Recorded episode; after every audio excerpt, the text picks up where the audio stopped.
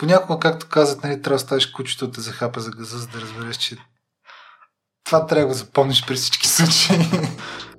Боян Бакърджиев е пиар менеджер на Spark България, първата компания за споделена мобилност в България. В епизода си говорим за баланс, уроците, които е научил през последните 10 години и различните опции, които имаме за придвижване. Приятно слушане!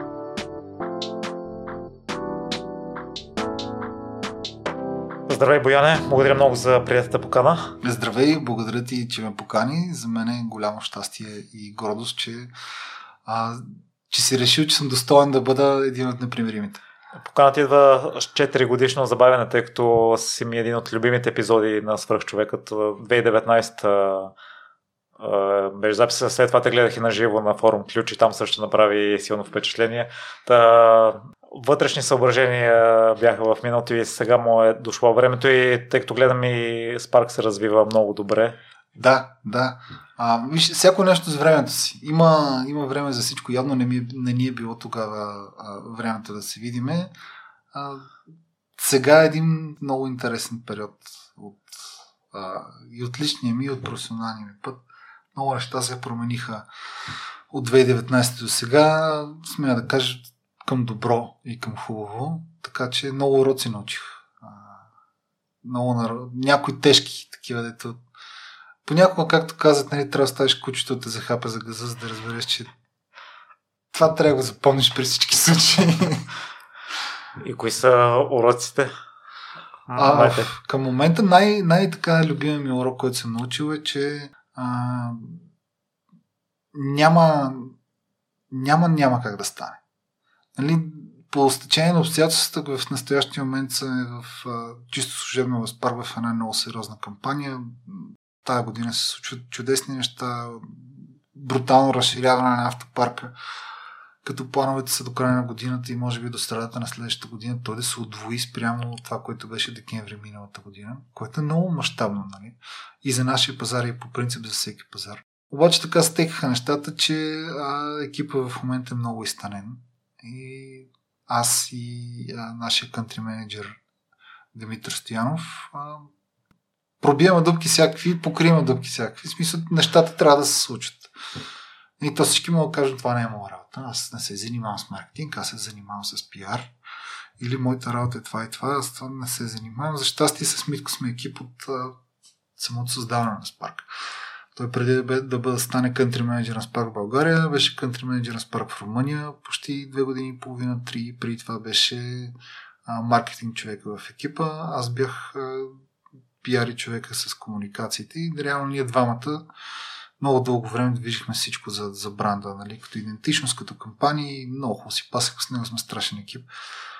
И дори сега в момента продължавам да, да адски много да разчитам на него, защото той е първо маркетинг човек, второ а, мисля и екипност, можем да допаднахме си и си пасме работата върви. Но а, много често се сблъскам с а, мисленето, това няма как да стане. Кой няма как да стане?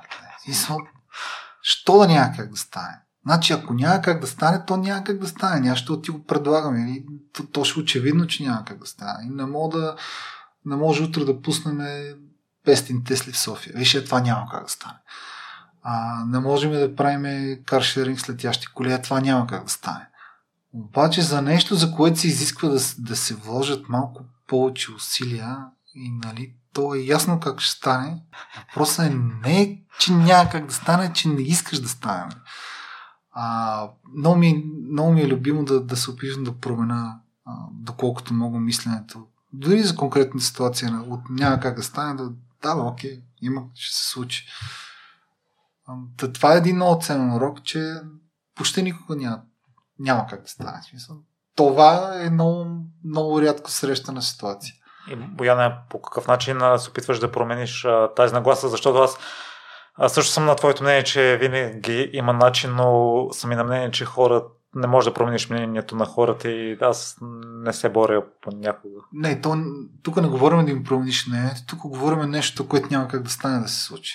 В смисъл, като виж, че това нещо с конкретният човек, с, с който говориш в момента, за него това е невъзможно, ми ще намериш друг начин да го направиш. Ще му покажеш, че е възможно. Дори не е нужно след като се, се случи на възможното нещо да му кажеш, видя ли бе, нали нямаш как да стане. Не е нужно. То нека се случи, пък ти ще си знаеш. Той също ще си знае. Кой ти да е той? То с личен пример. Оставаш разговора така и след това твоите действия са водещите. Ими, значи, когато едно нещо трябва да се свърши от двама човека и един я каже, че то няма как да стане, го правиш сам. И като стане, то се е случило вече. Това, не винаги работи. Нали? Понякога наистина няма как да стане. Или то ще стане, ама няма да стане в пълни капацитет. Нали? Плюсови и минуси. Трябва да uh, only a seat deals in absolutes, както казват в Междузвездни войни. Нали? Само ситите са в, в двете крайности на силата. Нали? Нюансите са много важни. Много важни. Uh, баланс. Хора баланс. Това е друг урок, безкрайно важен и ценен баланс. Работохолизма и, и, и да се забиеш в, в работата си и да, да живееш заради нея сцената на всичко, а не е окей. Okay. Значи, първо трябва да ти хареса това, което го правиш, но дори да ти харесва ужасно много, трябва да намериш баланс. Не може да, да си вложиш всичките усилия в, в едно единствено нещо и да, да забатачиш всичко останало. Трябва да намериш баланс, трябва да намериш първо баланс със себе си трябва да полагаш грижи за себе си, защото, а, уви, а, виждал съм, а и аз, за съжаление, съм така. Това в момента си показвам шкембето. съм го виждал на себе си. Не, не трябва да правиш компромис с, а, с тялото си, като за начало, с душата си. А, каквото и да си говорим, сега аз не съм особено така спиритуална натура, обаче стреса а, е, е, е ужасно нещо. Нали?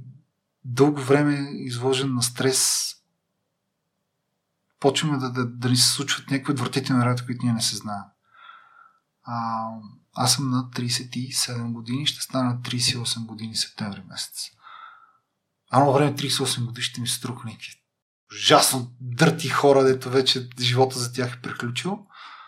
Сега в момента си имам себе си за още млад. Нали? Реално погледнато съм средна възраст, каквото и да си говорим. Не ни остава още много. Живее до този живот. А, та, та баланс е много ценен, защото когато го нарушиш волно или неволно и отнемеш от, от частта, която е за, за теб като човешко същество, физически и психически, и го сложиш в графа, да кажем, работа, а, страдаш. И в един момент ти изкарваш някакви пари, ако изкарваш пари, ще има случаи, които бачаш като идиот, нищо не изкарваш, изкарваш някакви пари, които после ще трябва да, да инвестираш в здравето си, което е абсолютно безсмислено. Това, това е като да наливаш студена бира в топъл пясък. Много хубаво изглежда, обаче никакъв ефект. А, затова баланс, първо баланс със себе си, трябва да знаеш къде свършва а, служебното и къде ползва личното и трябва да имаш уважение към себе си като човешко същество и личност. Не мога да ядеш ти а, седем пъти в седмицата дюн, защото е най-близко до офиса. Или да не ядеш изобщо, защото пък няма нищо близко до офиса, имаш адски много работа. И в един момент, като почнеш да имаш домашни проблеми, като почнеш да имаш какви ли не други проблеми, а, и да се чудиш, оля меко, но защо така се случи, аз съм само на 30 няколко години, пък такива здравословни проблеми.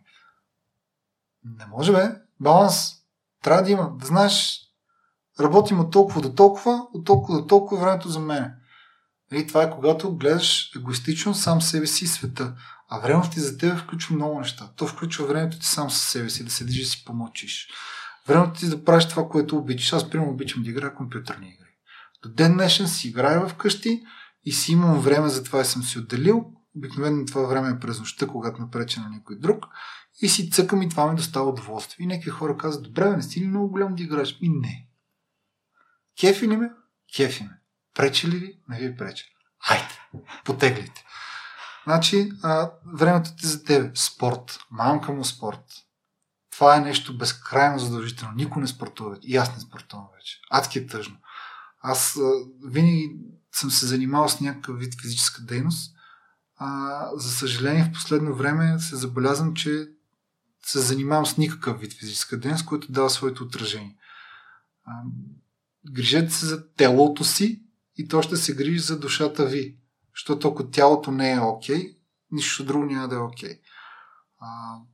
нали, вече имаш време за тебе, удоволствието, спорта или физическата активност, която те държи жив, защото нали, в противен случай на 50 ще измреме всички, ако не се движиме. А, и третото е социалните контакти. Не, не можеш ти да ставаш вълк и динак и да не, не си поддържаш отношения и контакти с приятели и познати, само защото а, имам много работа. Не е пич, нямаш много работа. Мисъл, освен ако не промениш света към нещо драстично по-добро, не знам дали си заслужава. Па и да го правиш и да го променеш, пак не знам дали си заслужава. И тук стигна от другото, това е което сам. Когато имаш семейство, нещата стават много по-различни. Тогава просто балансът е задължителен. Защото ти си не просто сам част от живота си, ти си част от живота си на своето семейство. Ако имаш и деца, тогава пък вече нещата са, са фрапантни.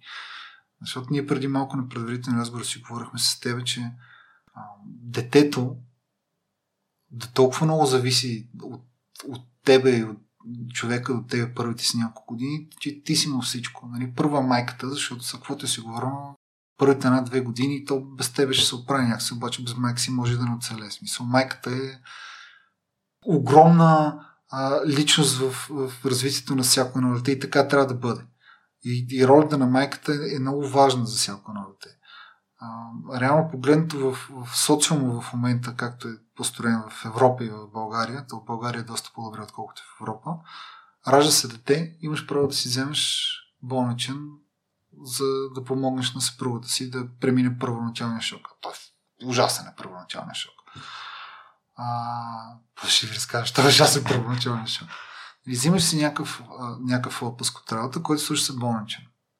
А, и реално погледнато, ако работиш на, на, на добре платена позиция, то болничен те удрят там, където най-боли в парите, в момента в който най-много ги имаш. Имаш нужда от тях. А, така, оставаш си вкъщи с жената, която е родила. Ако, както и да е родила, тя първите една седмица, 10 дни има нужда от много помощ и подкрепа, защото на нея също се е случило нещо, което ти за тебе е странно, а за нея е много по-тежко. Освен това, чисто от физическа гледна точка, тя е изтощена. Ти трябва да там да помагаш. Минават те 10 дни, тебе ти остават още 4, в които си бил отпуска и след това ти скоро постижно се връщаш на работа. А тя не. И ти седиш и бачкаш и викаш, ех, мамо, стара, аз тук по цял ден кърта на работа. А жена ми седи вкъщи с детето и си клати краката. Матко, остани вкъщи 6 месеца само за детето и си клати краката, те виж какво е. Значи това е някакъв тежък, тежък ужас. Жените са героини. И ти, тебе светът ти се свива от какъвто е бил преди това, от всичките ти приятели, познати, заведения, купони, работа, ти се виждаш с който искаш, правиш каквото искаш, светът ти се свива до едно малко човече, което зависи от тебе, но до степен, в която го ставаш без надзор, то мога да не оцеле. И от някакви хора, с които се припокривате и леко се докосвате така в вашата сфери на, на дейност. Други майки, а, други приятелки с деца. Живот ти се върти около това детската кухня, разходката на детето, обаче мога да ходим само някъде, където не се пуши, защото и няма как да се пуши в близо до детето. Мога да ходим само в дните, в които не е адската жега и нали, да не е на слънце. И живот ти се променя. И в един момент жените прекарват две години от живота си, ако едно дете, и по две за всяко дете, нали, те прекарват само единствено грижики се за това нещо. И на тях света им се свива ужасно много. Това не знам дали си даваш сметка какво ти причинява на, на съзнанието и на мозъка.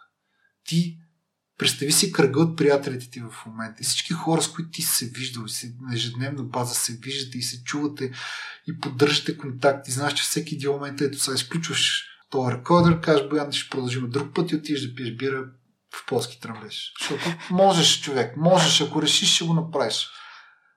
Майките не могат. Те с бебето. И на тях има много готино, защото те, нали, майките обичат безкрайно много децата си, все пак той е част от тях. Бащите също си ги обичат. Надявам се всичките.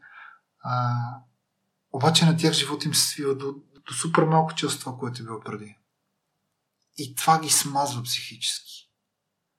И то е нормално да ги смажеш, защото ти губиш адски много, ти губиш контакт с външния човек. И рутината, рутината, рутината. Рутината е това, което те, те смазва във всяка една част от живота. Било то на работното място, било то в личните отношения, било то в отношенията с приятелите, било то в изобщо живота, рутината те убива. А на тях две години има рутина. На, на тях всичко им се...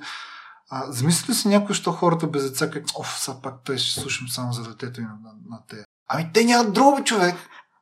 Те не могат ходят като тебе на купони.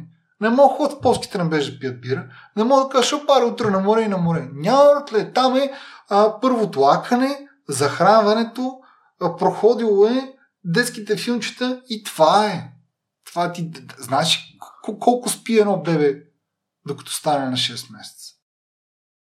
Защото някой казва, не, моето бебе спи. Не съм виждал такива спящи бебе. Може и да има. Еднорози. Бебето спи, особено ако се кърми, той е на 3 часа. Яде на 3 часа. А то като се не обикновено върши друга работа.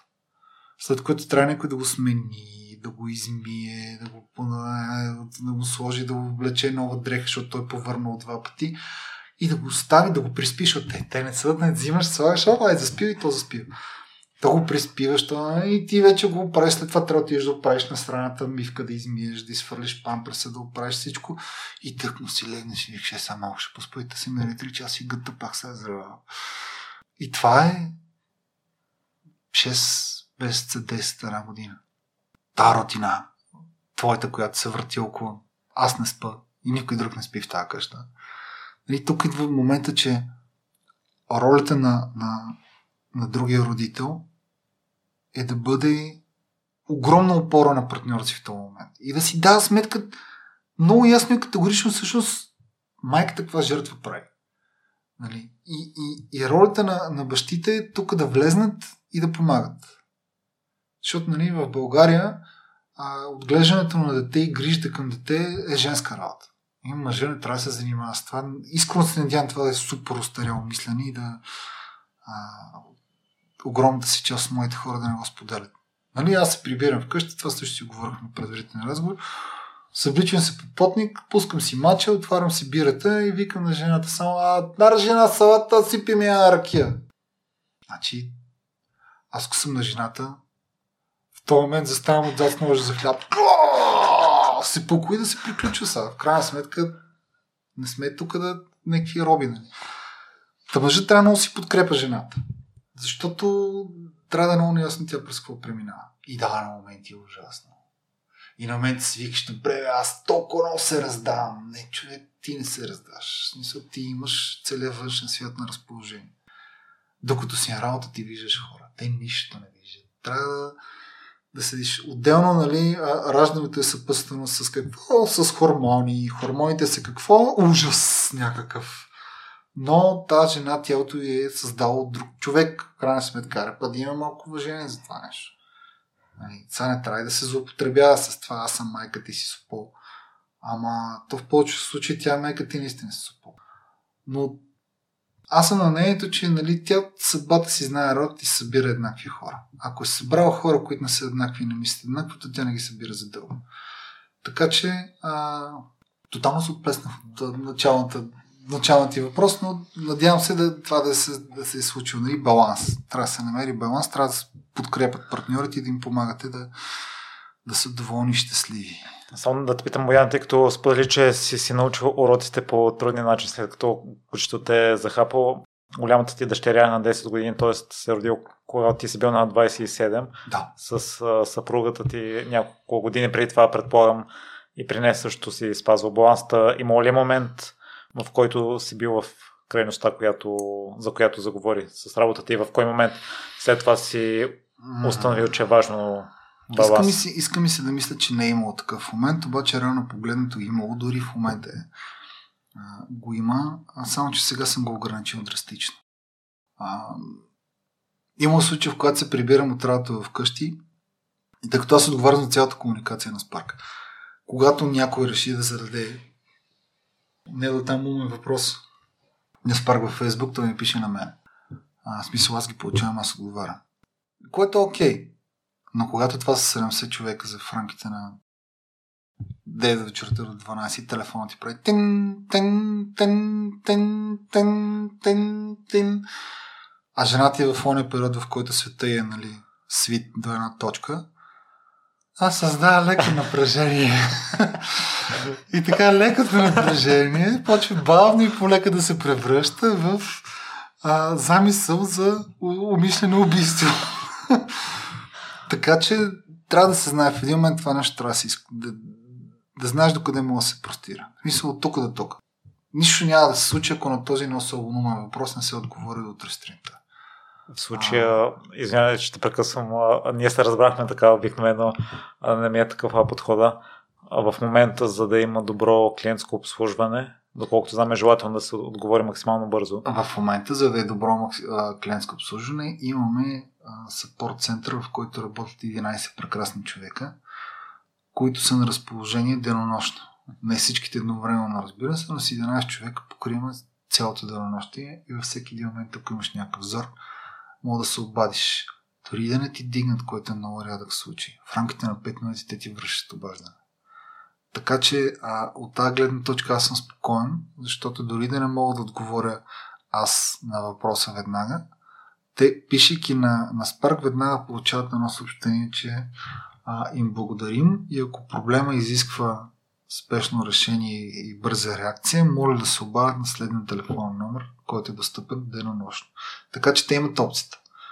А, отделно това, че на мене а, това нещо ми докарва ужас и стрес, а, се решава много лесно, като просто делегираш това прекрасно задължение на някой друг екип. И той вече да му мисли как ще се оправя. А, така че да, в един момент а, това се случи, екипа се разшири.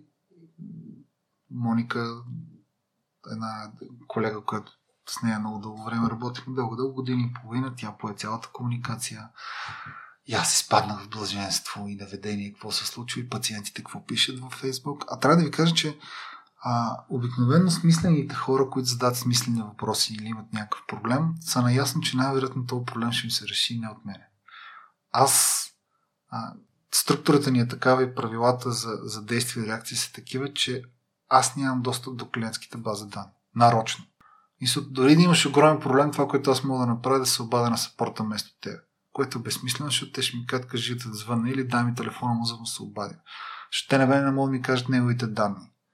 Нали, аз нямам достъп до тях и не би трябвало да мога да ги виждам и те не ми ги дават.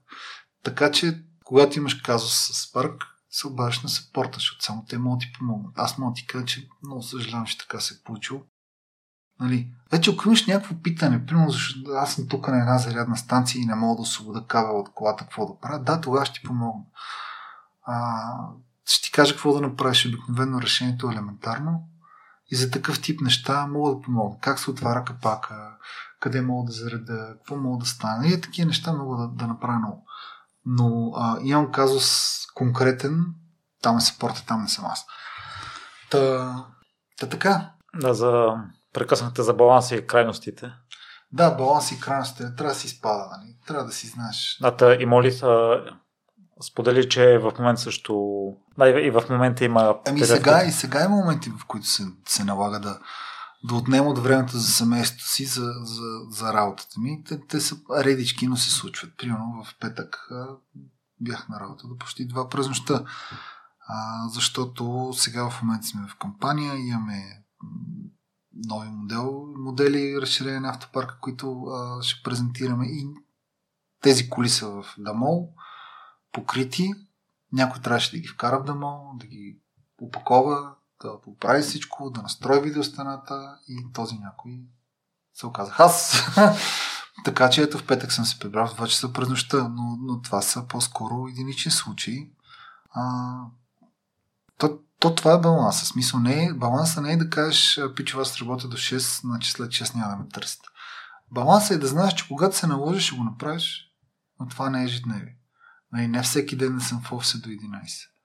А, Та, когато има работа, трябва да се свърши смисъл.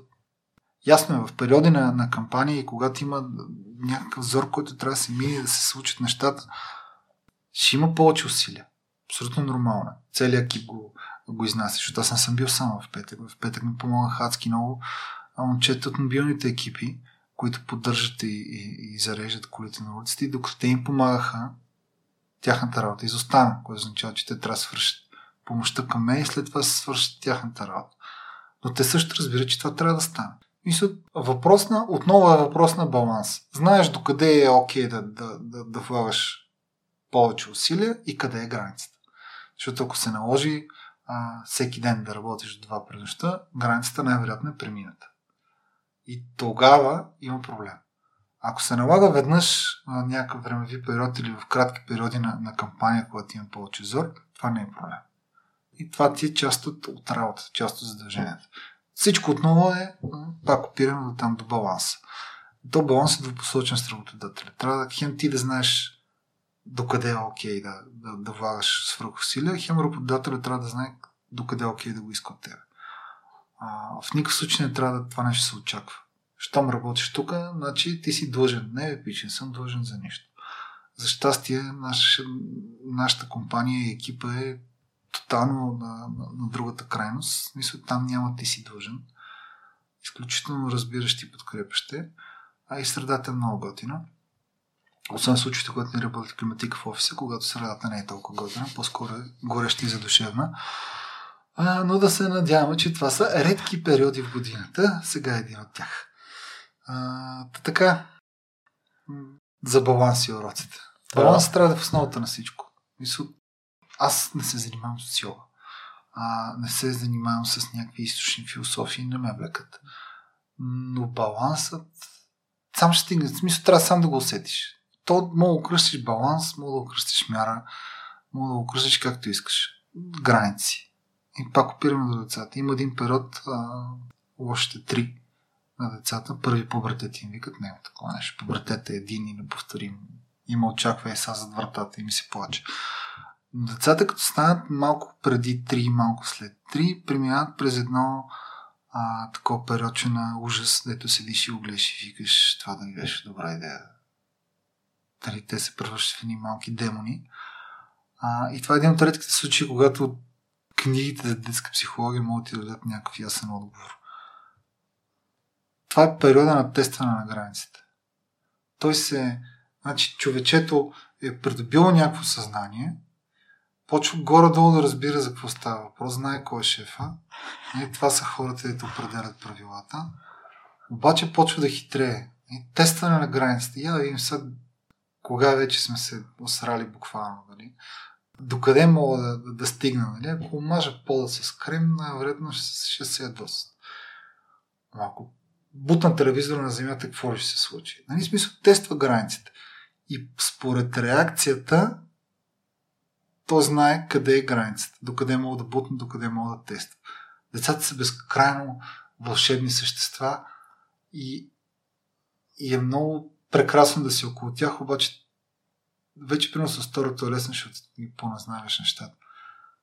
В тях има огромна а, огромна част егоизъм. Ама не такъв егоизъм от то гадния, а на него само се оформя съзнанието. В смисъл, това е човек, който те първа си търси къде му е място и той е нормално да мисли за себе си. Че те са децата обичат абсолютно безпрекословно, без условия и винаги. Това е вълшебно. Нали?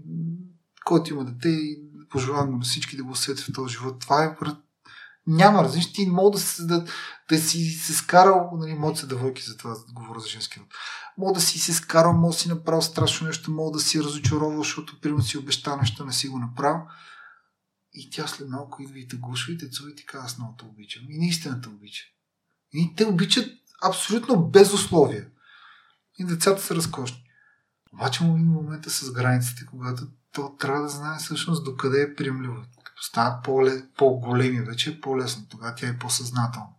Но още като са малки, те са ни човечета, такива, много, много не са им се наместили зъбната колева в главата и, нали, проба грешка, проба грешка.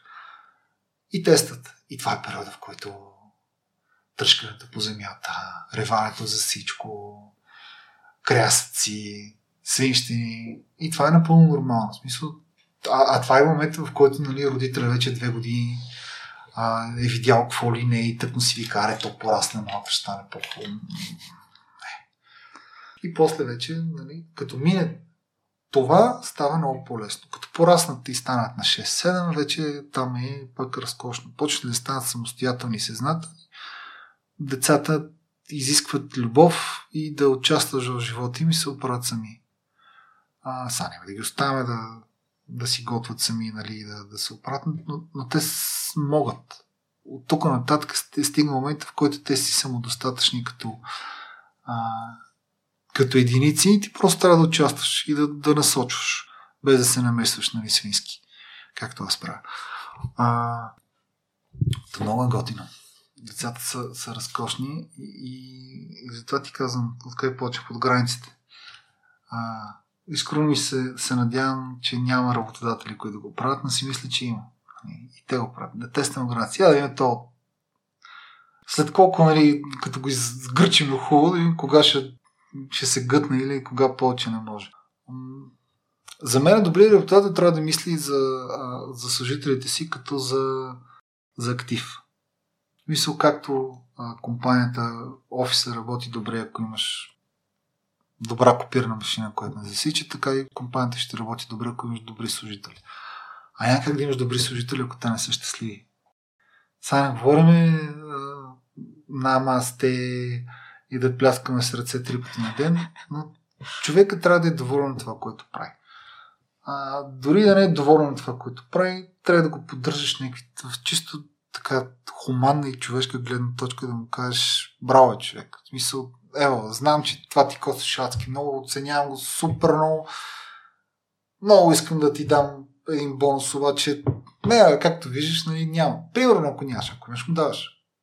Да го държиш щастлив. Но понякога дори едно просто, ева, братле, оценяваме това, което правиш за нас, твоето, оценяваме твоето усилия, виждаме ги. Браво! И това е напълно достатъчно някой човек да си каже, а, ето, те, те ме виждат.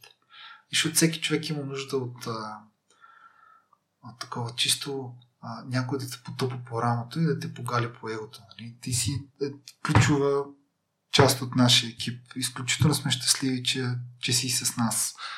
Нищо не ти косва да го кажеш. Защото то най-вероятно е така. А ако не е така, защо си го не този човек? Ще го държиш. Ако ти нямаш нужда от него. За какво, за какво е той там? Той взима, нали, губи своето време, губи твоето време, защото ти коства пари, път ти не го искаш, за какво го държиш там. Аз тази лойка няма намирам бизнес лойка. Но ако, ако го държиш този човек, имаш нужда от него той си върши работа, казвай му го, бе. Казвай му го от време на време. Трябва да, да се, нали, са, понякога има и обратното. Не, трябва да го смогнеш от време на време. Това не го направи като хората. Има си цяла наука за това кой човек кога трябва да похвалиш и на четири очи или пред всички, кога трябва да го смъмриш на четири очи или пред всички.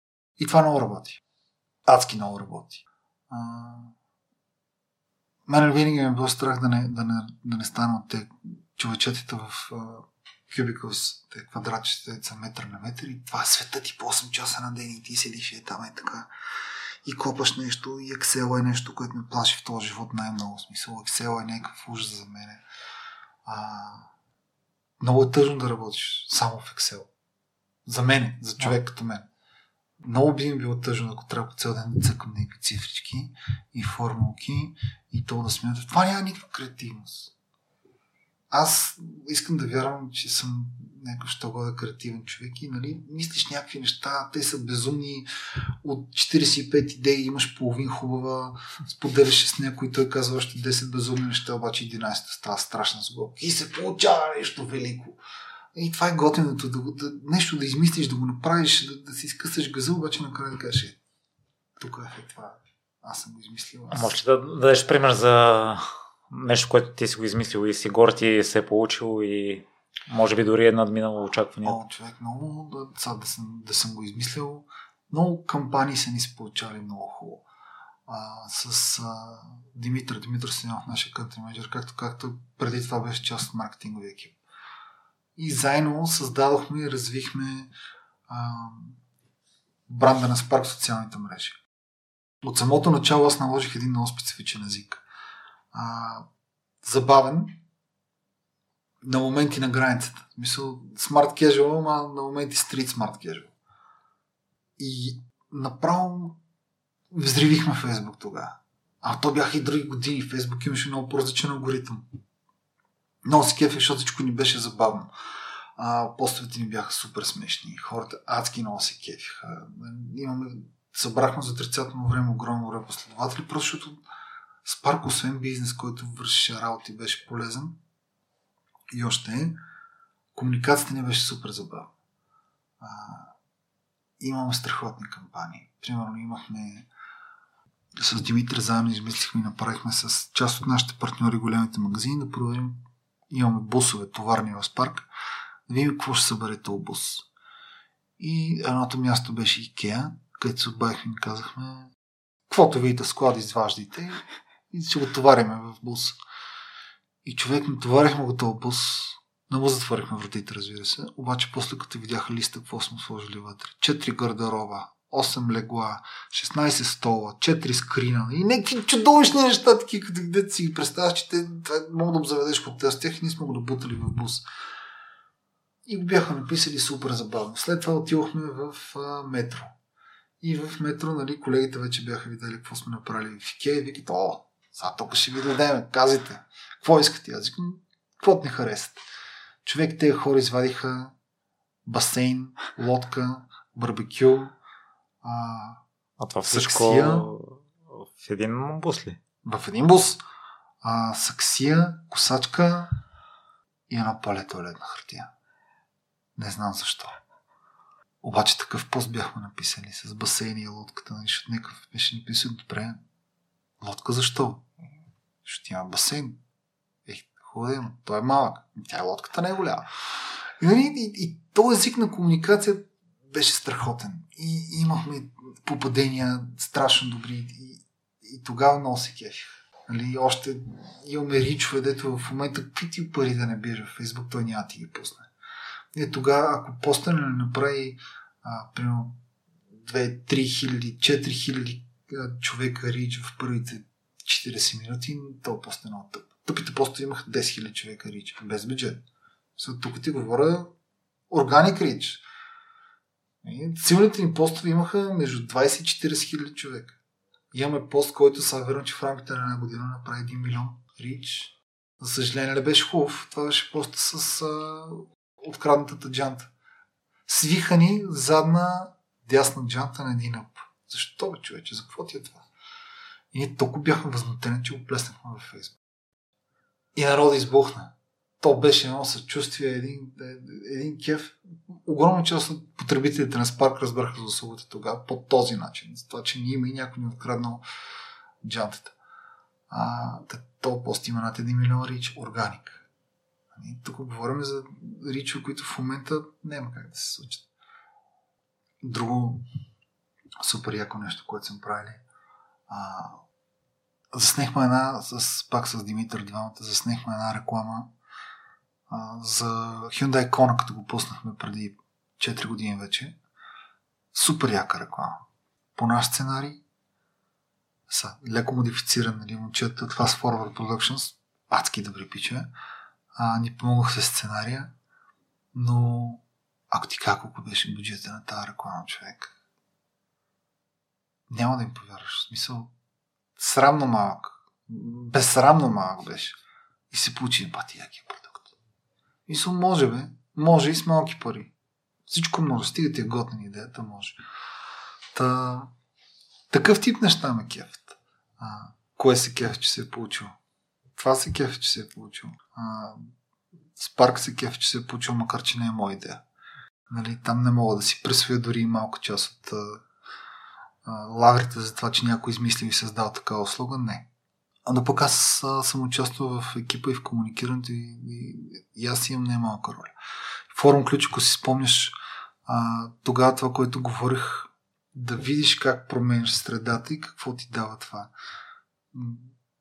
Ако искаш преди да продължиш, а, да дадем примери за някоя кампания, която не се е получила и за която съжалява, ако а... може да, да се говори с, за съжаление в а, пиар и маркетинга, да, тъй като е... Не, не.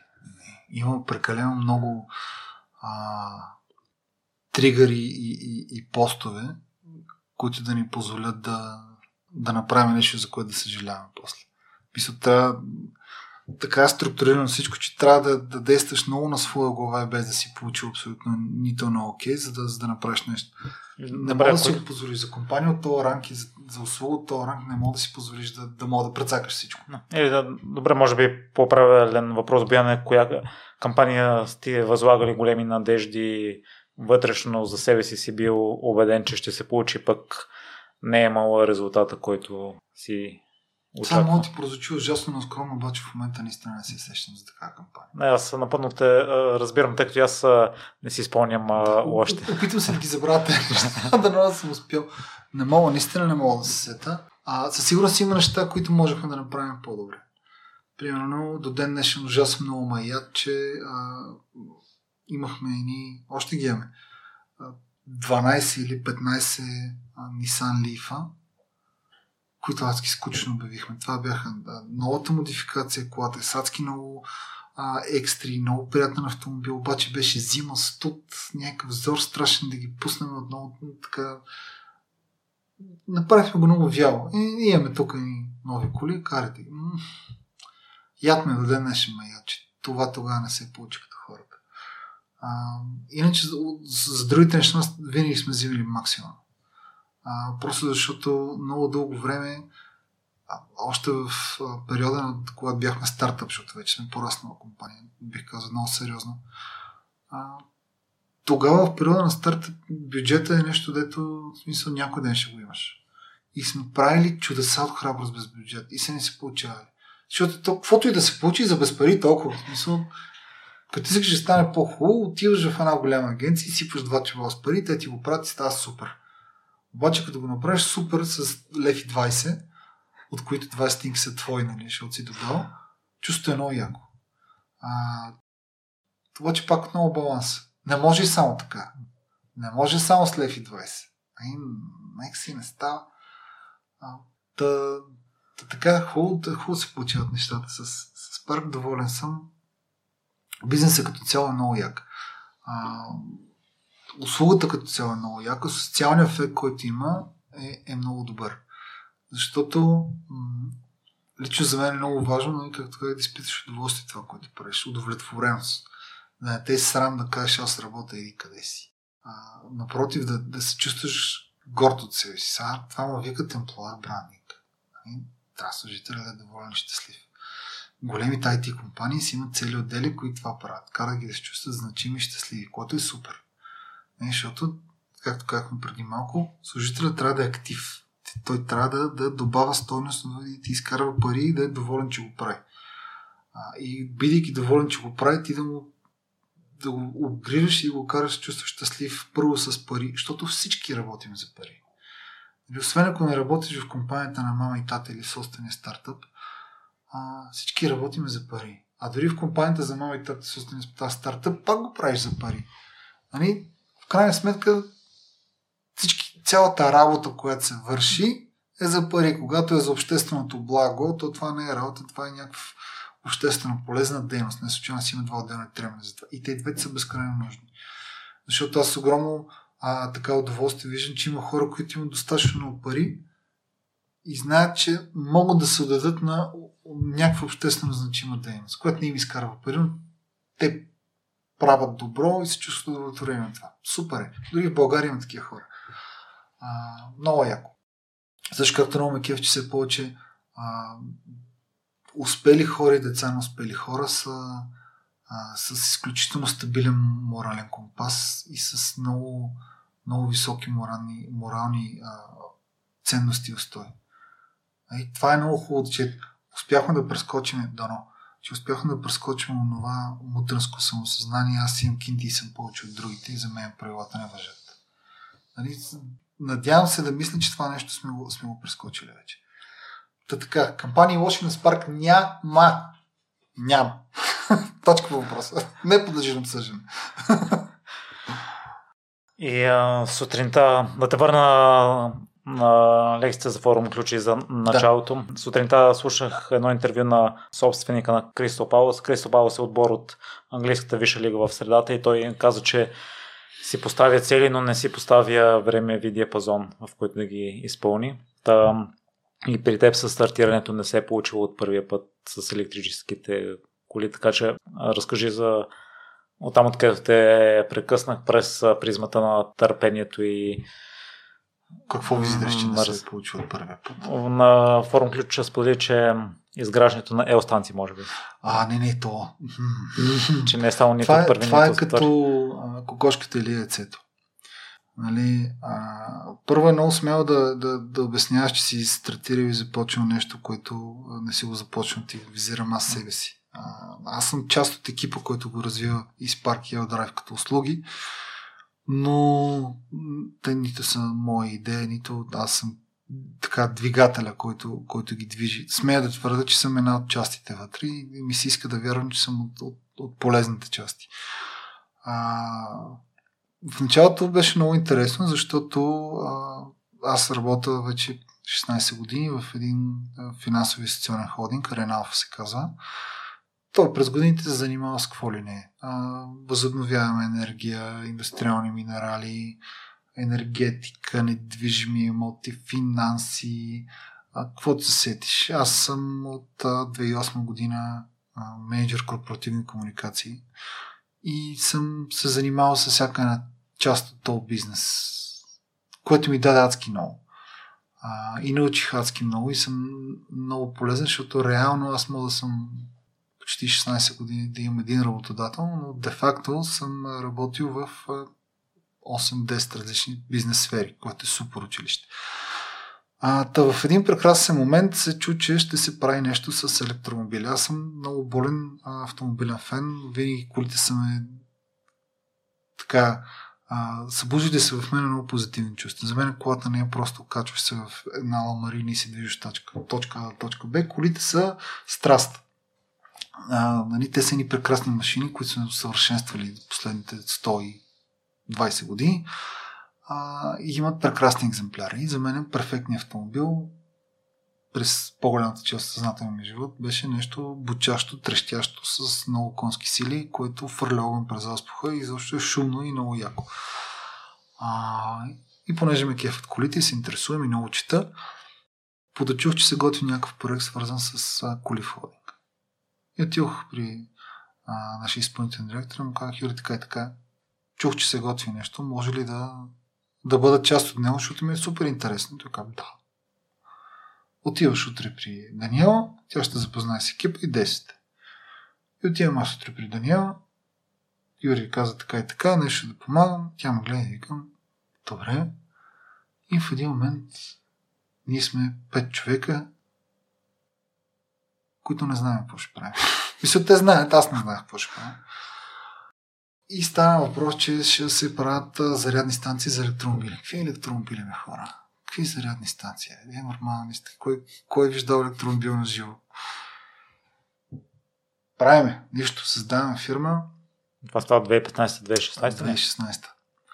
А, станция номер едно. Дамол, външния паркинг. Официални гости. Сам министри, кметове, журналисти, депутати, асоциации, Матко бехме напълнени половината паркинг с някакви известни хора. Сцена, шатри, музика, електромобили. А, една Тесла. Една Тесла, човек, по нея години Тесла.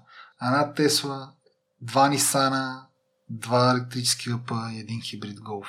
И то стана на снимки. Едно чудо хората. Леле, майко, това е на тока! Ау! стана някакво чудовищно нещо. Човече имаше и в а, вечерна емисия новини на национална телевизия, даже на две. За една зарядна станция. Само в момента, ако ти кажа, че миналата седмица само в Field Drive сме добавили 11 зарядни станции. За миналата седмица ти говоря. От които всяка една от тях е по-мощна от тази вода Обаче това тогава беше друго, разбираш? Зарядни станции леле, майко, мрежа, правиме коли, хората карат коли електрически, те не са виждали, чуват се какво се случва, пък ги блъснаха, пък стана някаква жестока драма. Но, но просто, нали, оня момент, в който електромобил от нещо, дето си го виждал а, по, по телевизията или си чел за него и не си вярва, че а, някога ще се докосиш, това е някаква страшната пътия, няма нужда от него. До момента, в който можеш да си извадиш телефона и да си цъкнеш три пъти на него и да, а, да разбереш къде най-близко до теб има кола и да отидеш и да си отключиш през телефона и да караш кола на ток, докато отиваш на работа, мол, разходка, кола маска, бира в полски тръмбеш. Какво те кефи, човек? В смисъл, това е нещо, нещо извънземно. Аз не мога, не, не мога да си представя, че стигнахме толкова далече за, за 6 години. Мисъл, никой вече, не, като видиш електромобил по улицата, не ти прави впечатление. Не го снимаш, не викаш, е, гледай, гледай, гледай, гледай. И къде му аз похитва само на ток? Е, това е много И колко минава само, че стигнеш и до морето? Не, го обичам това. Ще стигнеш и до морето. Ще стигна. Ти ще стигнеш ли? Или ще спрегнеш по магистралката? Много ми любим този въпрос. Ще стигнеш и до морето. Ще стигна, не се притесня. Та нещата много се развиха и това дава адски голям кеф. В смисъл, всеки ден електромобил, който като виж по улиците си викаш, аз съм бил една, една част малка, голяма, средна, няма значение, но аз съм бил една част от това, което ги е подбутна от тези хора да си купат електрическа кола, не друга. Това, това дава огромен кеф и а, чувство за, за значимост. Лично на тебе, че ти си бил част от, от нещо, което е направило така голяма промяна. И това е целият екип на Spark и целият екип на Eldrive. Нали? А, не, това са хората, които са го направили възможно и супер много ни кефи. Е, това мога да дам като, като нещо, което... Аз, аз също го казах и на форум ключ, между другото. То продължава да е най-якото нещо, което а, в, в служебен план. Иначе в личен план да се вижда децата в лето. Това е, е, това е project management. В смисъл, продължаваш project management. Нали, това е най- най-якото. Те не случайно казват нали, рожбата ми. Този проект ми е, ми е като дете. В служебен план това е което а, много ме кефи, че съм постигнал, че хората вече спряха да се впечатляват на електромобилност и че се случва малко, но дори в България се случва. А, и в личен план децата винаги ще са а, топ проекта, който най-много ще ми кефи, че съм направил. И семейството изобщо, което съм направил, защото то не е само деца.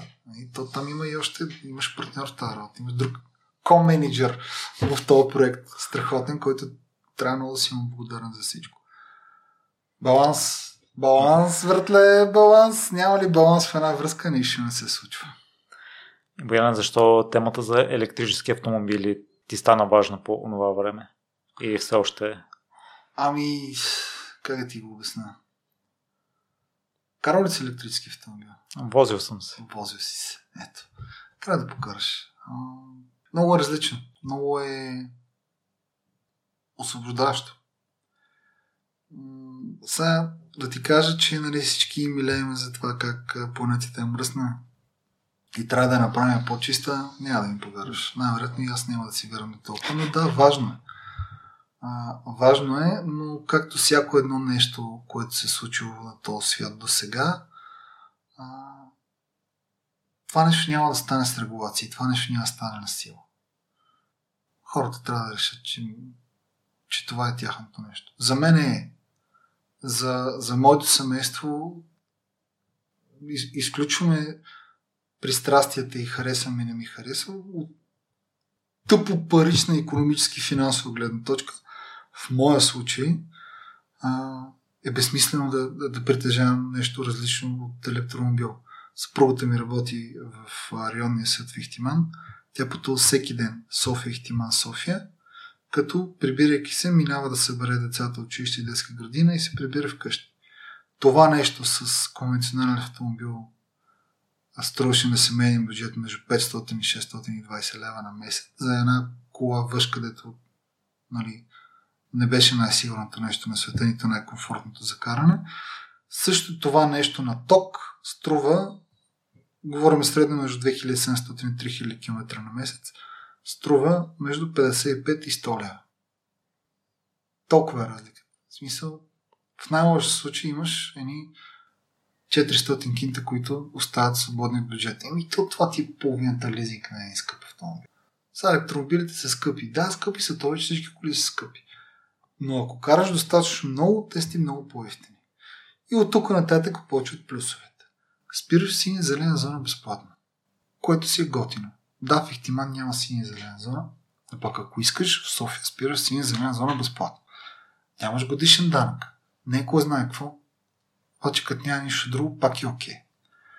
И тук вече става интересно. Нямаш годишно обслужване на не сменеш масла. Оп, тук са цени 250-300 лева. Официален сервис, защото са колата е нова. Официален сервис не знам дали някъде сменят за по-малко от 300 лева масло, но ето това го нямаш всяка година. А, разликата между един двигател с вътрешно горене и един електромобил, електрически двигател, като сложно се движи с части е почти 10 пъти. Значи в конвенционалния двигател има почти 10 пъти повече движещи се части, които всяка една от тях може да се щупи. Електромотор е доста семпъл като, а, като механика. После имаш скорост на котия и редуктор. Ми редуктора също по същия начин. Много по-малко движи се части, много по-малко възможност нещо да се щупи. Имаш батерия. Ми, батерия до сега не съм чул да се щупи на някой. А... Сам по себе си електромобила е не особено сложно, като части. Единството, което ти е много важно, ти е компютъра, който ги контролира. Но то това го има във всеки модерен автомобил. Някой има по два, по три, по четири. Вижда, тук няма плюс-минус. И двете коли имат компютри, които контролират. Само че аз моят електромобил мога да си го зареда в контакта вкъщи, а той така се зарежда вече една година в контакта вкъщи. А конвенционален автомобил, колкото и го ръгам в контакта, надали нещо ще се заради. А ти колко време зареждаш на станция? А ти колко време зареждаш с бензин от контакта вкъщи? Ма ни зареждам.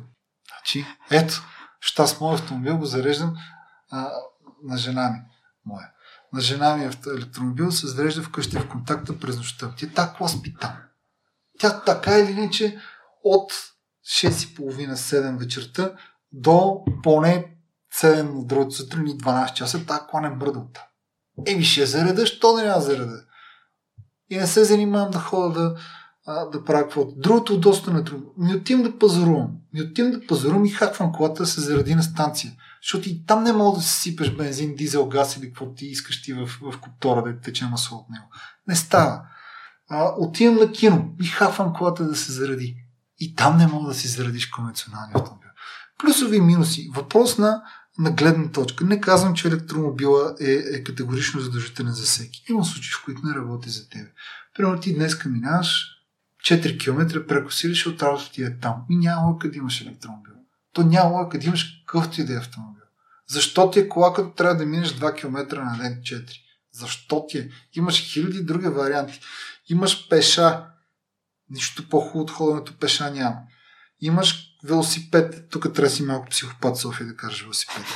Имаш тротинетки, също като с велосипеда, обаче още по-зле. Имаш градски транспорт, който ако е хубав и климатизиран и, и се движи нормално и нали, вътре не сте 700 човека, най-вероятно ще е най-якият начин за придвижване. Как може навсякъде, като отидем в Западна Европа и в цивилизования свят, защото ние сме на по-цивилизования свят все още, а, и, и да се придвижи само с градски транспорт и то да е супер бързо и удобно. А тук в България градския транспорт да го гледаме с някакво много лошо око. Еми, сори пич, обаче, ако трябва да се качи в рейса, в който вътре при външна температура 36 градуса, вътре 38, аз дишам косми, нали, подмишницата на пича до мене, няма да се кача. Няма стимул, е. Пусни го този климатик, какво го пазиш за нов? Аре, пусни да подуха малко. И трамвай, ватко. Това е най-гениалното решение на света. Пускаш ти една железна котия на колела, където се движи на ток и бича на слънце отгоре и вътре климатик няма. Ма то е разкошно, ма хората не се. Няма, вози се ти. Аре следващия път, като 40 градуса навънка, столичен общински съвет или още по-хубаво. Център за градска мобилност да си направят съвещание на борда на директорите в трамвая. Да ги видя колко ще изкарат. Защото това е много готино да кажеш няма приходи. Няма, няма приходи, защото не знаеш как да ми вземеш парите. Ако мога да е така, както съм в момента с ризата, да се кача в рейси и да слеза по същия начин, а не нали е така целият син крив, ще го направя. И другото, ай, пуснете ги тези контролери малко. То не, не става. Аз влизам и си купувам билетче. Сега вече е много готино, защото влизаш с кредитната карта. Так! И си плащаш билетчето.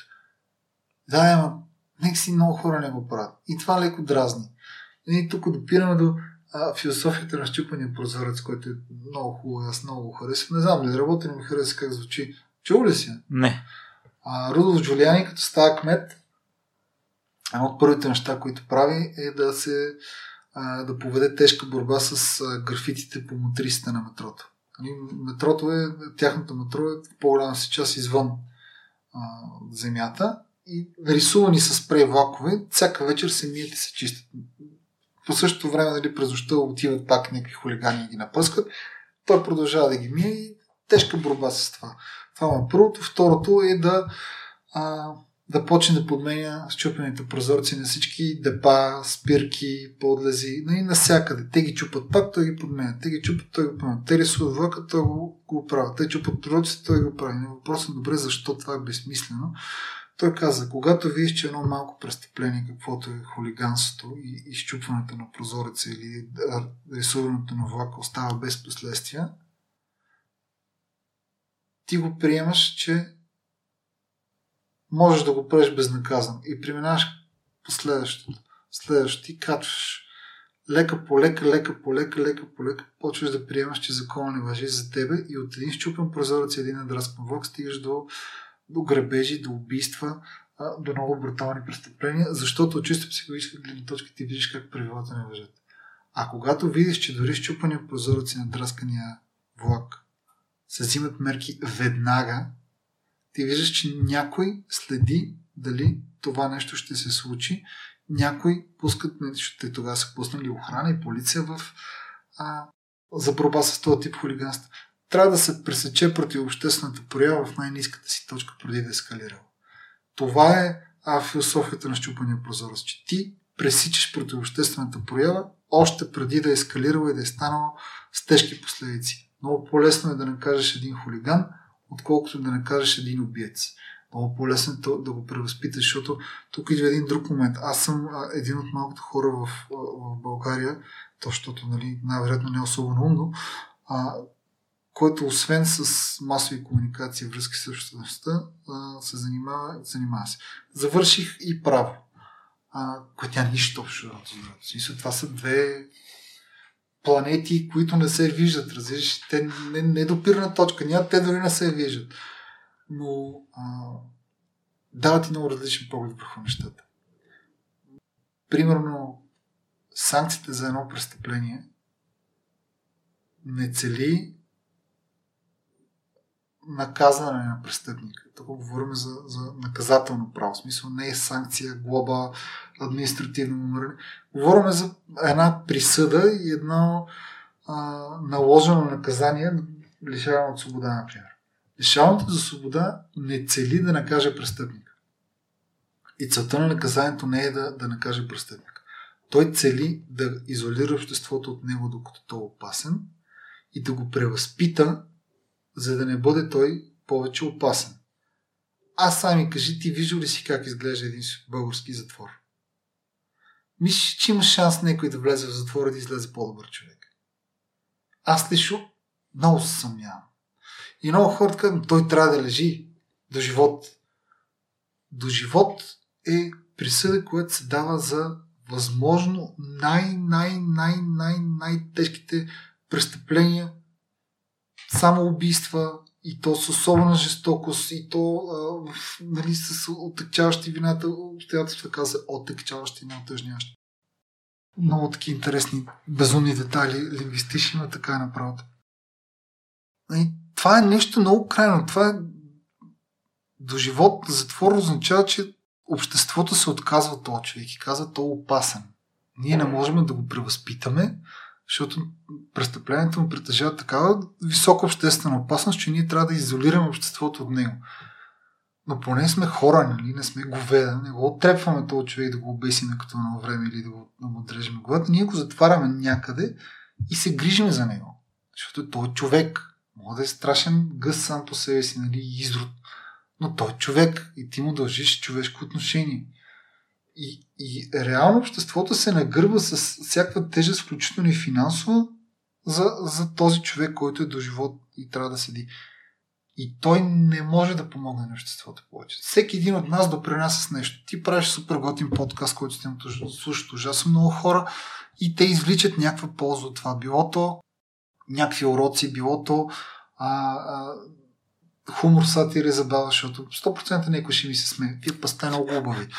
Нали? А, било то и, и, е така чисто фон или да, бе, даваш нещо, разлиш, ти правиш нещо и помагаш. Аз, примерно, също най-вероятно се надявам се да мисля, че днеска някой е закъснял за работа и си е взел един спарк, е стигнал на време за работа, защото неговата кола е в сервис и аз имам някаква малка част от, от отговорността на това. Ние всички допринасяме това общество да функционира и то е машина. Тук там има по някои търтей, дет нищо не прави, ама сега то навсякъде ще ги има. А, това не, като разгубиш една машина и после разгубиш, винаги ти остават части. Случва се. И се го гледаш и ще, е, що работите не са важни. И винаги има такива части в една машина. И то обществото може и без тях, и без търтите. По-хубаво било с тях, а може без тях. Няма страшно докато не почнат да правят обществено опасни прояви, нали? докато социума не се наруши. И да се върнем на, на, на супер тежките наказания, санкции, а, до живот. Ти го затваряш този човек и му кажеш, слушай, пич, аз не виждам шанс ти да си функционираш част от, от, от това общество. Ще затворя. За. Защото има и до, до живот без право на замяна. Това е възможно най-тежкото наказание, което може да се наложи в България. До живота на затвора без право на замяна. Край. Каквото и да стане, край човек. Ти си вътре за цял живот. Ти представяш си какво цял живот. Да, да знаеш, че от този момент нататъка ти ще си в тази гадна дупка, където имаш легло, ако си сам, макар че аз в България не знам дали има самостоятелни кили, те много обикновено са някакви 14 човека в една стая, с една обща баня и кенев то е някакъв ужас и гнус, нали, животът ти става отвратителен. Но той това е целта там. Не, не. Целта е хубаво. Там целта е да влезеш в затвора и да видиш, че е толкова гадно, че никога повече не искаш да пръщеш на червено, макар че нали, не трябва да е наказание. За мен е целта на затвора е да видиш докъде мога да стигнеш, ако продължаваш в същия начин. И това да е животът ти тук нататък. Не знам, аз лично, ако дано никога не ме усърда на, на нищо, камо до живота на затвор без право на замяна, най-вероятно ще, ще, ще скоча от някъде или ще намеря начин да се обесе на нещо. Ти представяш си това какъв ужас, човек. Край. Е тук. Това е. Това са личните ти 3 метра и те, те всичките младежи вътре са живота ти от тук нататък. Ужас. А, отплеснах се. Върни ме, ако обичаш. Тъй като наближават кметските избори, да кажем хипотетично ти си кмета на София или на теб ти възлагат задачата да организираш транспорта, имаш достатъчно наблюдение. Кои са нещата, които би променил и подобрил, за да... О, човек! Категорично не се чувствам подготвен да, а, да управлявам транспортната система в един град. За мен това трябва да си много добър и то не ти да си добър. Трябва да имаш първо знание, умения и второ трябва да имаш идеален екип. А, град не се управлява е така. Това не е да стана домоправител на входа и да, да организирам чистачката и излизането от паркинга. Това е град, човек. Тук има почти 2 милиона души. И от тези 2 милиона души всеки има кола. Некои има по 2, некои има по 3. Много обичаме колите в България. Трябва да си имаш. Каква кола караш? Нека да виждал ли си по филмите някой да се пита в нормалния свят каква кола караш? Какво те бъркате? Тук колата е социален статус. Колата е символ. Колата е то кара Мерцедес. Ей, нали? Не знам дали си виждал, обаче има такива градове, в които само Мерцедес врачи. В смисъл 80% от колите са Мерцедеси. Повечето са антики, но са Мерцедеси. Друго си е немското. Мерцедес. Статус. Та, на въпросите за как бих организирал, наистина идея си нямам. Със сигурност това, което според мен е много хубаво да стане като а, обществена политика в транспортния сектор на, на местно ниво, е да се обясни, че транспорта в един град не е опция. Една. Транспорта е а, микс. Ние от ден първи говорим за транспортен микс а той е транспортен микс, защото транспорта е услуга. Мисъл, ти имаш нуждата да стигнеш от точка А до точка Б. Това е твоята нужда. Там нататък тази нужда варира. Примерно, Аз имам нужда да отстигна от точка А до точка Б, да бързам за никъде, имам нужда малко да, да ми се проветри главата. Ще ходя. Най-вероятно, докато мога. Защото не бързам. Обаче същия точка А до точка Б трябва да стигна много бързо, защото, примерно, имам среща, закъснявам, винаги закъснявам. А, абсолютно случайно, днес дойдох на време. Не мога да повярвам как стана. Винаги закъснявам. Но, примерно, имаш някаква много важна работа и ти бързаш. Тогава търсиш най-бързия начин за транспорт. След това, пак от точка до точка Б трябва да стигнеш или друг човек трябва да мине същия маршрут, само че за него не е в момента основното бързината, а примерно да е най-ефтино, защото е пред заплати скъсал от семейния бюджет и не мога да си позволи да изхарчи много пари. За него водещо е цената. За трети водещо ще е удобството, защото аз трябва да стигна точка до точка Б, обаче трябва да пусна 7 имейла, да се обава по 4 телефона и не мога да си губа времето с каране, а трябва да стигна.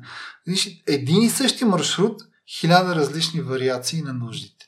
Затова не може една услуга да ги покори всичките.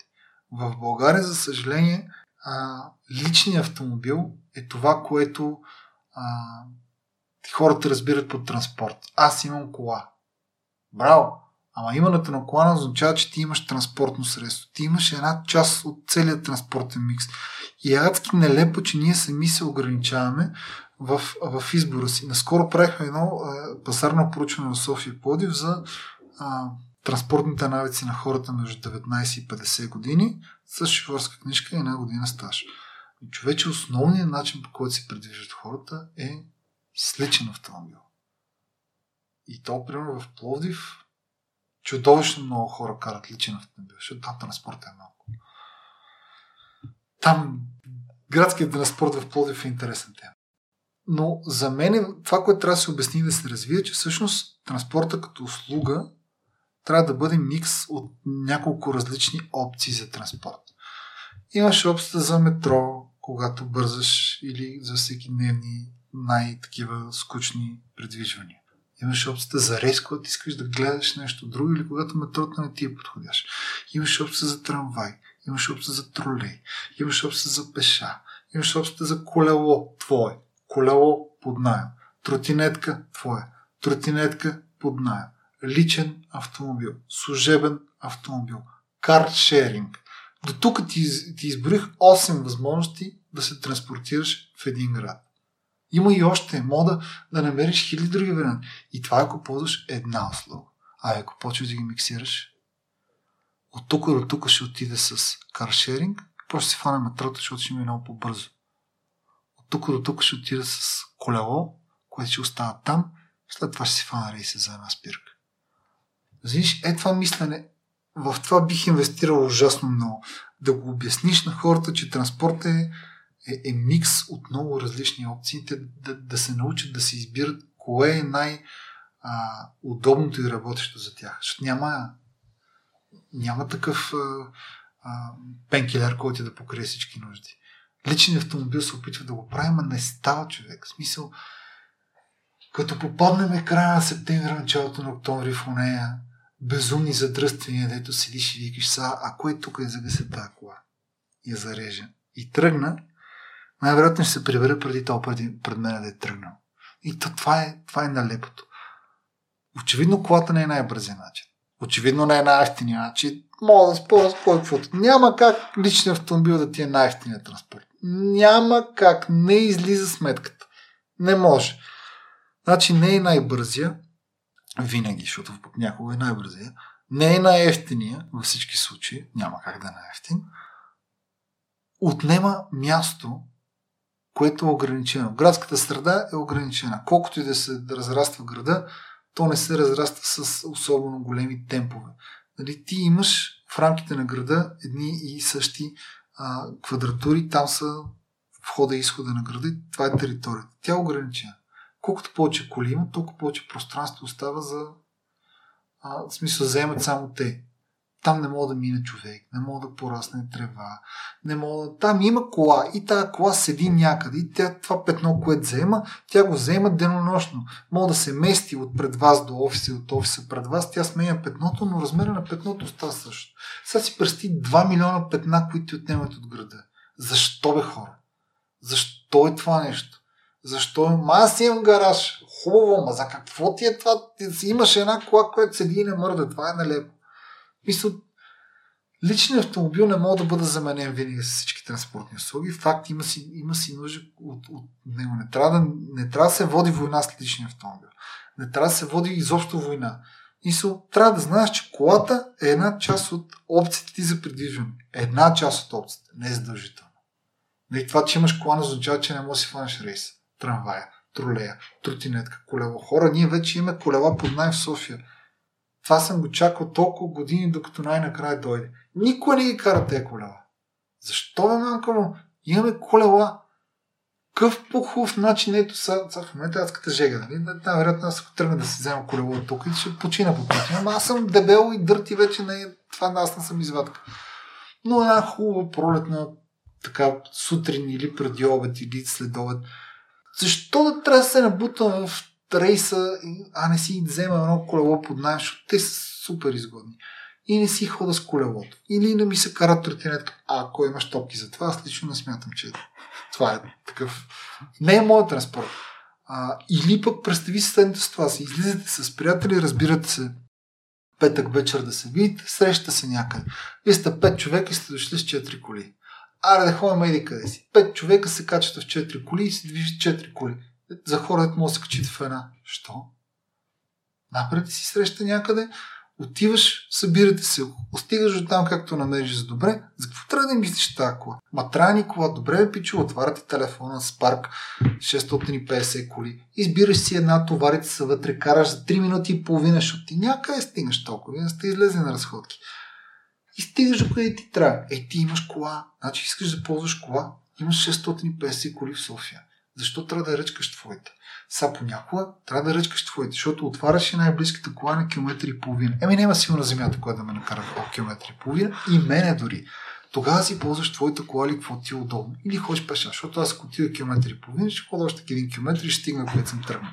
В крайна сметка, нали, София не е чак толкова обменен град с големи разстояния. Не имаш опции хиляди. Излизаш с детето да се разходиш в парка. Всичко е готино и прекрасно. В един момент почва да се излива някакъв ужасяващ дъжд и детето почва да реве. Обаче ти какво ще направиш? Чакаш рейса ли? Или ти, ако си дошъл пешака, каква опция имаш? Ако отварям телефона, намирам най-близките кола, мятам се вътре и се прибирам. Имам коли навсякъде, имам човек и тук, имам човек и там, само че вместо човек имам коли, имам разхвърлени коли, София и Пловдив и мога да карам кола където и както искам. Това за мен е най-голямото удобство, което някой може да ми причини.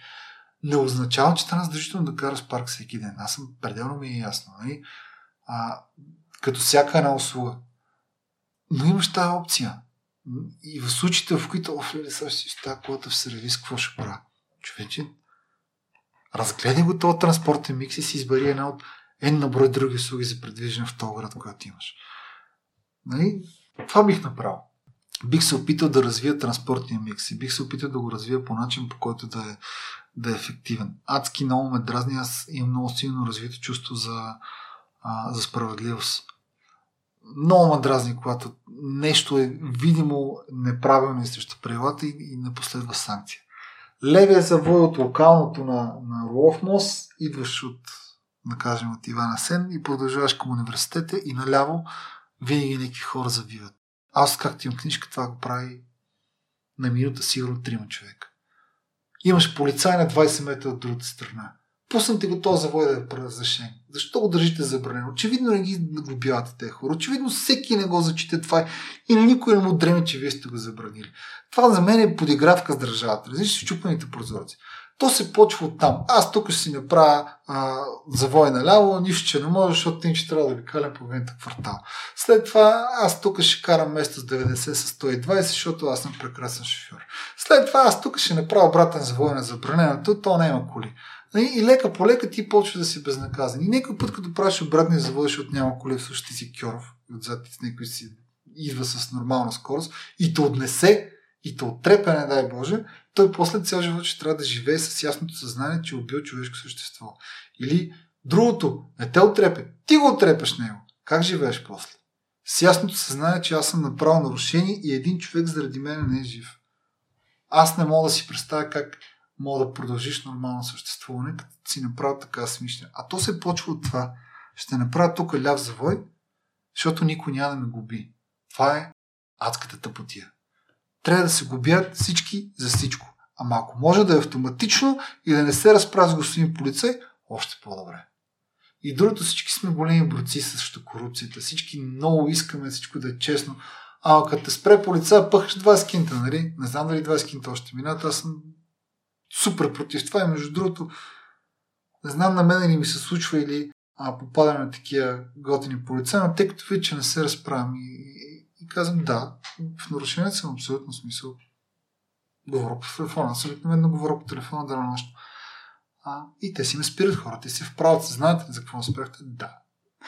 Що не ползвате хендсфри, защото съм тъп. И той си смее. Аз му казвам, има его е хендсфрито. Е, от тук се връзва колата с, с бутата на телефон. Имам хиляди опции да не го правя, но аз го правя, защото съм тъп. Смисъл, абсолютно заслужавам, го бяйте.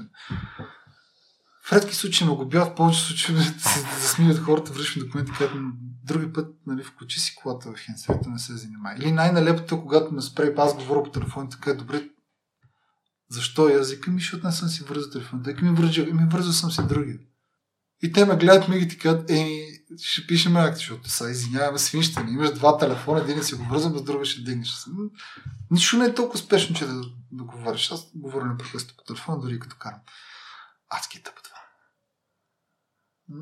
Така, това бих направил и бих се погрижил правилата да се спазват. Бих се погрижил да всички да са еднакви, бих се погрижил да се а, да се мие този град. Що не се мие този град? Имаше обяснение. Що не го мият? В смисъл, аз ли нещо бъркам или Мие ли се София според теб? Кажи, айде, виж колко хубаво ти е си другата страна. Сподели. Мие ли се София? Рядко съм виждал, но аз малко не обръщам внимание на заобикалящия свят и... Ако те ще се подхлъзнеш на поредната кална локва и клёпнеш с а, новата си яки на земята и докато гледаш сивото небе горе, замислиш ли, че може би това не беше да е там, ако го бяха измили. Сигурно се замислиш. Не знам, човек, много, много ме дразна такива неща. Адски много ме. Чувствам се лично обиден това. А такова наистина лично обиден. Защото някой тапанар не мога да сметне, че най-вероятно е адски безсмислено да пуснеш една тумба женица с метли да събират фасове покрай а, шосето. Най-вероятно това е най-безсмислената тъпотия на света, защото утре фасове пак ще там. Вместо да пускаш жениците с метлите, пусни един полицай, който ти им хака глоби на тея, и втория път, като ти не хака глоба за това, зад полицая върват 10 такива с оранжеви редки и събират фасовете. И следващия път няма да го фърли. Дали е толкова сложно, мамко Не съм го измислил аз. Така работи, така процедира системата в САЩ, примерно. Сега те са малко на другата крайност. Те, те пък там общо взето се оригнеш в колата малко по-силно и да, да те растат. Но там така работи. Фърлиш нещо на магистралата, глобичка. Фърлиш още нещо, нещо на магистралата, имаш глобичка преди, обществено полезен труд. Тури тази жилечица, вземи е сега този чувал, ай почи да събираш това и други тапанари, като тебе са го фърлили. И като посъбираш два часа покрай пътя, каквото сетиш, нали? Не да фърлиш повече. Защото знаеш, че отзад чака големия шамар, а тук нищо не чака. И всеки си фърля. Много обичаме така някой да си пуши цигарката от колата, да си тръсне и си фърли фащата. Ей, направо ти казвам поводявам. Все едно нека ми бърка, не ми ти казвам къде, не ми ти казвам какво. А най-враталната знаеш кое? Некой да седи на здръстването, да си отворя вратичката и си изтръска пепелника цялата кола си го изтръска. Значи, в такива моменти нещо първобитно се пробужда в мене. Защо бе селянин въпрос? Селянин, държа да отбележи, означава човек от село. Хората от село са много а, трудолюбиви и, и готини и честни хора. Селянин е начин на, на, на мислене. Нали? Е, е, е, това е селянин. Да си изтръскаш пепелника, това е селянин. Да си свърляш обелките а, от картофите и, и, и, и краставиците от седмия етаж през балкона. И това е селянин. И това е върл селянин. И не човек, където е от село и дето работи на село там и, и дето живее там. Това не са селени. Те се понякога и там има селени, нали? Но, но ти може да си роден на най-жълтото паве от жълтите павета и да си толкова неподправен и чист селенин, че никой да няма и съмнение в това. Та така, искам всичко да е честно и прекрасно, то няма как да стане, но ти ме попита какво бих искал. Е, това бих искал. Това бих направил. Искам правила, които да се спазват. Искам този град да се чисти. Искам да не открием топлата вода. Не може в Скопия да чистят улиците с пръхсмокачки. И не си представя пръхсмокачки като у вас пръхсмокачки. А, има машини индустриални, които ходят и смучат цялото буклук, дето каките сметлите и това го събират. Това никъде не се прави по света. Може би в Индия и в Африка го правят още, но той в Индия не в градовете, защото там градовете на в Индия са чудовищни големи. Не става, че ние не мърдаме различни, стоиме на едно равнище. Както са чистили а, лелите с, с метлите покрай шосето преди 30 години, така го правят и днес. Е, Бога ми за 30 години не се ли промени нещо, бе? Толкова ли е трудно? Една такава машина, бяхме на изложение в Албена преди години а, за, за почистваща техника и всеки видове техники. Пиче каза, че тази машина струва 13 000 лева и мога да почисти повече площ за днеска от 10 женички сметли. Сигурно ще си избие заплата, тя не, не иска заплата, не иска храна, няма отпуски, няма болничен, няма се разболе. Тя бачка, просто нека трябва да я води. То не е някакъв тежък труд. Щом една машина може да замени 10 каки, какво правим? Социална дейност ли развиваме тогава? Пуснете го по социален канал, пуснете ги тези женички да правят нещо друго. Като се чисти, това се изчисти като хората, защото сметлата не се чисти като хората. И другото е плочките нали, на тротуарите. Завали да ще ходиш и шанса да, да ти влезе вода във врата е около 85%. Най-интересно, че не знаеш къде. Те всички изглеждат перфектно равни и мокри. И ти не знаеш и гледаш, а тая, тая разхлупана, ще стъпа на тази другата. Шляп! Ех, да, беше мамка Нали, такива неща дразнат безкрайно много. А, живот и здраве искам да ти пожелавам в някакъв момент да имаш семейство и деца и да дойде момента, в който ще си избираш количка. Леле, човече, първото ми избиране на количка в един магазин, аз избирам една. Тя алумиева, страхотна, с едни лети джанти, тя красива, тюркуазена, жена ми си с кефи. И да пича, викам, не, та не е за вас. Викам, не, не, таше. Той викам, не, бе, не е за вас. Къде живеете? В Красно село. Е, ела са. И показва едно нещо, което изглежда като паяк на старовидео. Видиш, то е цялото в пружини, гуми, окачваници изключително грозна пластмаса, ужасна работа. Викам, не, абсурд, това не го искам. Тъй като... Вземи какво ти казвам. Нали, първо, че е по-ефтино, второ, това ще свърши работа, онова не става. Викам, гледай си да взим си аз А8-цата. Мама съм папа беше количката. Урбо модела. Адски е красива. Алуминиева, Сгъва се супер леко, става много компактна, много е лекичка, може да си я носи жена ми да си я дига. Много яха количка. И тръгваме ние да, да разхождаме бебето. И в един момент ти буташ по плочките и то, понеже гумите са малки, с огромни алуминиеви джанти и много тънка гума, и тя гледаш ти бузи се търсят, и тресе бузите, обаче нали, в някакъв момент детето се успива и ти викаш, е, виж спортната окачване на тази количка, как нали, детето спи. И в следващия момент обаче тази тънка гума запира в някаква плочка повдигната, ти си бутваш си говори с жената и количката застава отвесно. И ако не си вързал в този момент бебето вътре, то сигурно отлита на някъде. Е, тогава ти казвам, се сетих за да ми продаваше на болния пак и викам, то беше прав, беше прав. Значи тази количка изкара бебе и половина. В смисъл на втората бебе му купихме друга количка. На Калина, като се роди, друга количка взехме. То беше някакъв безкрайен ужас с, с, с, с тези лети джанти и с... А те точно колецата са такива кърлички и лети джанти е много прилича на лети джанти на осмицата. Плътни такива с малко между тях. Много красива перфектна, нали? Обаче тя е правилна за Лондон, човек.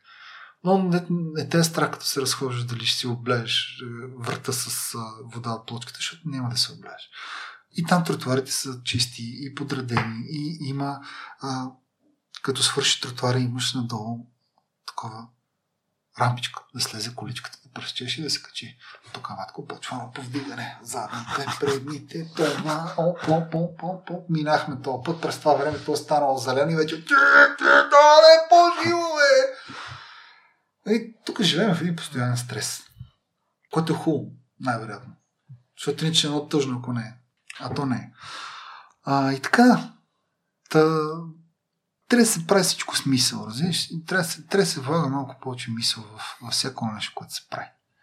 А не то баща ми го прият така, дед ми го прият така, значи така трябва.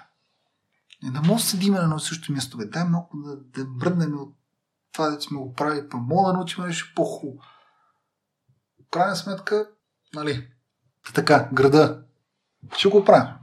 И добре, Боян, в такъв случай какво мислиш, че спира хората да използват различните видове транспорти, евентуално ако някой и се, се придвижва само с личния автомобил, коя е първата подходяща стъпка, която може да направи, за да вложи мисъл в придвижването си? Да се огледа спрямо собствената си локация и удобство и начин на живот, какви са му другите транспортни опции. Няма как да ползваш друг транспорт, ако не знаеш какъв има. Ай така. Проверяваш, я да видя са. Всъщност колко рейсови минат покрай мене. Добре, ако искаш, кое според те първо а, спира хората да направят Менталитет. Менталитет, това мислене, че а, всички други го правят това, значи това е единствения начин да се случи. Ама, нали се, че ако го мислиме по този начин, няма да има никакъв прогрес. Всички се отопля, всички се светили с газови фенери, значи тази тъпотия с електрическата кружка е абсолютно безсмислена. Нали? Всички са имали коне, за какво ми трябва да измислям нещо друго различно от коне? Развитието минава през а, е, някакви безкрайно прекрасни мислещи хора, които мислят нови неща. Те ги изобретяват. Много трудно ще промениш а, нагласите на, на голяма част от хората едно време. Мисля, това се прави постепенно. Когато, примерно, вземи една затворена общност с вашия вход. Да кажем колко апартаменти има. Тук 35. Примерно. 35 апартамента. Тези 35 апартамента има 30 коли.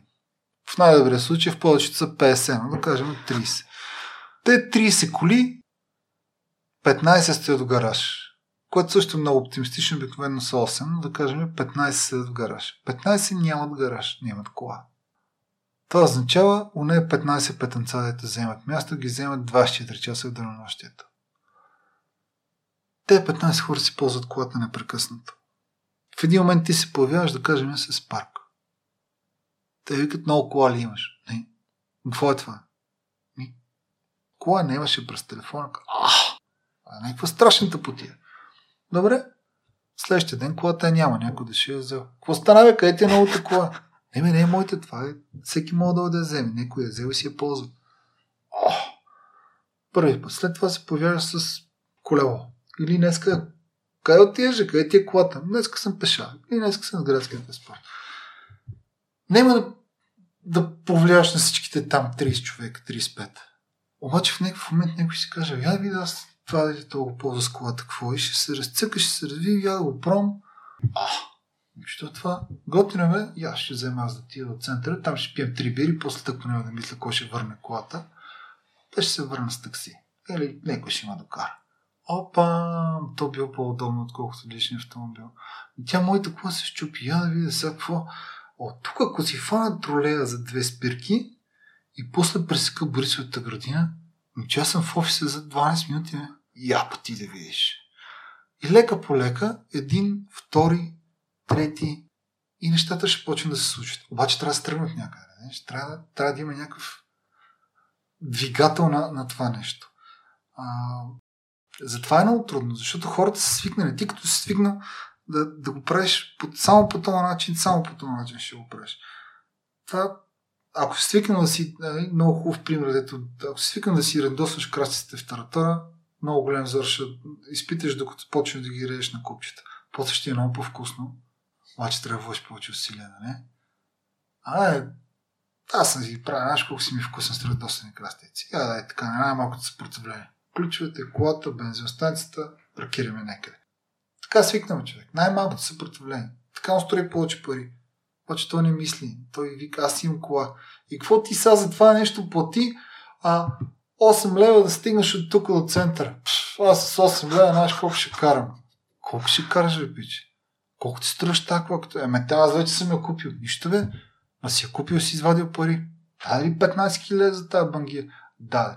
Даваш всека година площа минимум между 300 и 1000 лева за ремонти. Даваш. Не, бе, моите 8 лева са много скъпи. Не се притесняй. Карай го това. Карай го. Ей, майка, ти бе, пак не запали. Не запали, братле. Бангия, какво искаш? Не са... Разбирам всички да караме и нови, прекрасни и, и, и, и страхотни автомобили в един утопичен свят. Разкошно. Обаче ние караме бангии. Значи, моят личен автомобил, който за щастие все по-малко ползвам в този живот, е едно дърто а, дизелово Volvo джип. Като си го купих, беше прекрасен. За децата, за семейството, мога качиш бебе, количка, гардероб, хладилника, параметра, сушилната и ще стане място и за на съседа, примерно, да вземеш параметра. Колкото искаш обем в тази кола, разкошна е. Обаче тя е дърта. Тя е вече на колко ще стана? 2006 година. Колко? Колко е това? 20, 20, 16 години? 16-17 години. Което не звучи много, но по всеки параграфи тази кола е много стара вече. И понеже това е била хубава кола на времето, тя е струва и хубави пари. И поддръжката и сега струва хубави пари. Караш, не караш, поддържаш. Аз мога да паля веднъж в месеца или мога изобщо да няма паля, тя трябва да се поддържа. И като извадиш от тук нещо пука, от там нещо масло тече, Оф, то дошло време да сменя гранаш и така месец след месец, оп, 500 лева, оп, 1000 лева, оп, това така, е, е, чакай, какво става? Нали, старата кола иска кинти. И аз в момента реално нямам нужда от тази кола. И аз се държа в гаража и вода със себе си страшна битка. Искам да я продам. И да спра да, да, да набивам повече пари в това. Но дори и аз не мога да се навия още да я продам. То е емоционално. И това е колата, с която сме возили децата. Нали? Ако нещо стане, ако тръгнем на някъде. Какво тръгнем на някъде, човек преди две седмици тръгнахме за Гърция с на жена ми електричката. И какво? Стигнахме. И какво? Ми всичко беше наред. Е, за какво ти е тази бангия? Значи смятай, аз самия не мога да се накарам да си продам бангията. Ето, дълбоко с себе си съм убеден, че това е абсолютно излишно парче стомана, дето ми взема от място и живота и ми струва пари нон-стоп, защото караш, не караш за страховчици. През това тягата се чупя, така се седи, нали? Трябва да, да Виж, много, много сложно, защото аз самия не мога да се убеда себе си. Нали, аз се убеждавам и си викам, а край утре я пускам, но не съм я пуснал още. И как да стане? Пак ти казвам, ето аз сега ти казвам, че това е адски тъпо, но аз го правя. Е, това трябва да се промени. Дори, дори аз трябва да го променя в себе си. А добре, а което спира теб и по-рано сподели случката с телефоните. Знаеш нещата, които би искал да ги спреш като навики в предварителния разговор си говорихме за отношението понякога към голямата ти дъщеря. И при положение, че го осъзнаваш всеки О, път. Полагам, не... полагам наистови усилия да, да, да го променя вярвам, че голяма част от тези ръбове, които им съм успял да ги загладя, а, но, но то не става изведнъж. Защото хората си имат ръбове. В смисъл, ние не сме гладки, не, не, може, не може да паснем перфектно един на друг. Не сме като плоски камери, дето лягат един върху друг. Някъде има ръмбави камери, те надигат всичко. А, всеки си има ръбчета от някъде. И аз ти дам пример с голямата ми дъщеря, която безкрайно много обичам, а, просто защото тя вече е по-голяма. Тя е по-съзнателна. С нея има по, по-такъв сериозен разговор. На нея не може просто да й кажеш, правиш го, защото аз ти казвам. Защото това за нея не е достатъчен отговор. Докато пред малката още минават тези неща. И тя е един бомбон на 6 години, макар че е хитър колко си иска. Направо, че ме съсипе тативата калина. Но, но боянчето е по-съзнателно и, и тя иска обяснение. Защо? Защо? Смисъл, обясни. Тата изключвай лампата и лягай да спиш. Защо? Защото е късно вече. Аз сутрин съм на училище. Ми не мога да ставаш сутрин. Не съм мисъл, не съм дъжен, не съм на училище. Що да не си чета? Много се радвам, че ще това е страхотно. И аз в един момент викам, гася тази лампа вече тя викам, а защо аз чета смисъл, преча ли ти нещо? И аз нямам какво да кажа, видиш? Контра. Ти да видиш. И, и, и с нея не става. С малката става. Тя е, това, ще е на мачка, ще е на гадаличка, ще тя се разсърди или нещо така. Бебе, тя още просто са прекрасни. А, но са прекрасни по различен начин. Много хубаво деца те карат да мислиш. Да почнеш да, а, да обясняваш, да, да, да търсиш лойка в това, което кажеш. Не трябва да се. А, да, като се тича да пиеш студена вода. Що? Що верно? Защото ще ти стане. Не, я бей от тук. Значи, като се запрахтял като да потен мамут и изхакаш една студена бира, как па нищо не ми стана цел живот. Не дей тати да пиеш студена вода, ще стане нещо. Какво ще ми стане? И, не знам, но ще стане нещо. Що? Защото някой е казал. Трябва детето, като се роди, да се а, изкъпе в а, солена вода и да се намаже с мас. Това е смърт, разбираш? Това е значи, детската кожа, която е толкова нежна, ти ще изкъпеш в сол и ще я намажеш с мас. Аре, мазането с мас е гнусно, ма иди дойди почти безопасно. Но солта, ти мога отровиш това, те. Не мога да си представиш колко голяма част хората го правят това. Къпането с сол на новороден. Що е хора? Ще го къпаме това дете с домашен сапун. А, ти знаеш какво се прави домашен сапун? Вижда ли си процеса на правене на домашен сапун? Процеса не.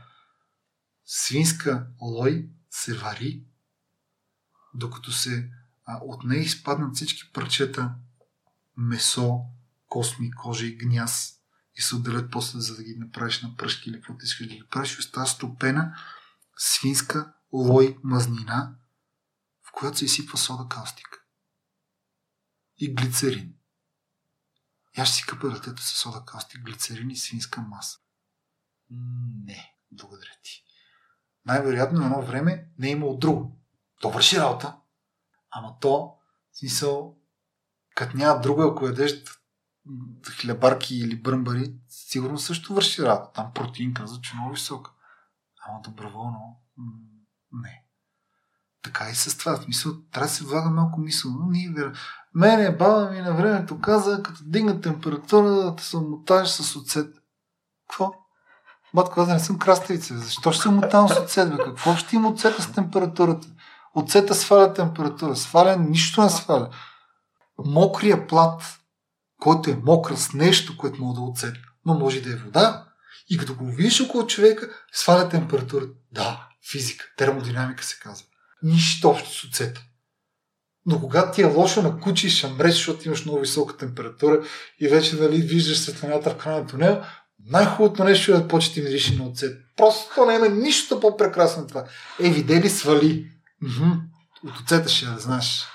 Чорапи с оцет ще му обличам. Боже, това е предразсъдъците и те неща, ето си ги влачим от едно време на баба ми. Има народна медицина, със сигурност. Билки има. Съм, нали, не отричам полезното действие на 100% на, на, на бил, 100% против хемопатията съм, но, но не е покрай а, лечебното действие на билките, защото то е доказано. Ма не може за всяко нещо да пиеш билки. Не може да имаш а, възпален зъб, нали, корен и да се надул и да а, видимо да тече някаква тежка инфекция, аз си правя гаргара за смарадък. Не, братле, аугментин се пие за това. Седем дена. Иначе ще пукнеш като куче. Гаргара с смрадлика няма да помогне. Мога да стане по-зле. Не мога. Аз преди години, а, ето тук, да, ето пръст си го изтресах много тъпо в една врата, защото съм глупав, не за друго. А, изтресах си го в една врата и това се беше цепил цялата. И отивам а, да ме шият. Лекарката каза, тук няма как да шиеме. Тегли ми една лекция какъв тапанар съм. И аз вечерта решавам, че а, нали, раната, която те са ми изчистили и са ми превързали, ще кисна с мрадлик. Два дена киснене с мразлика, на третия ден е бахти ефекцията. И се връщам при същата лекарка и тя като ми даде, какво си направила вече? Е, е, с мрадлика, бе, ти идиот ли си? Бе, казах ли да не се мокри, бе, ти лут ли си, какво си направил? И така, хубаво, ама медицината си е медицина. В смисъл, дайте да мислим малко повече за тази наука, бе, мамо, стараме си, капете децата с сол, бе.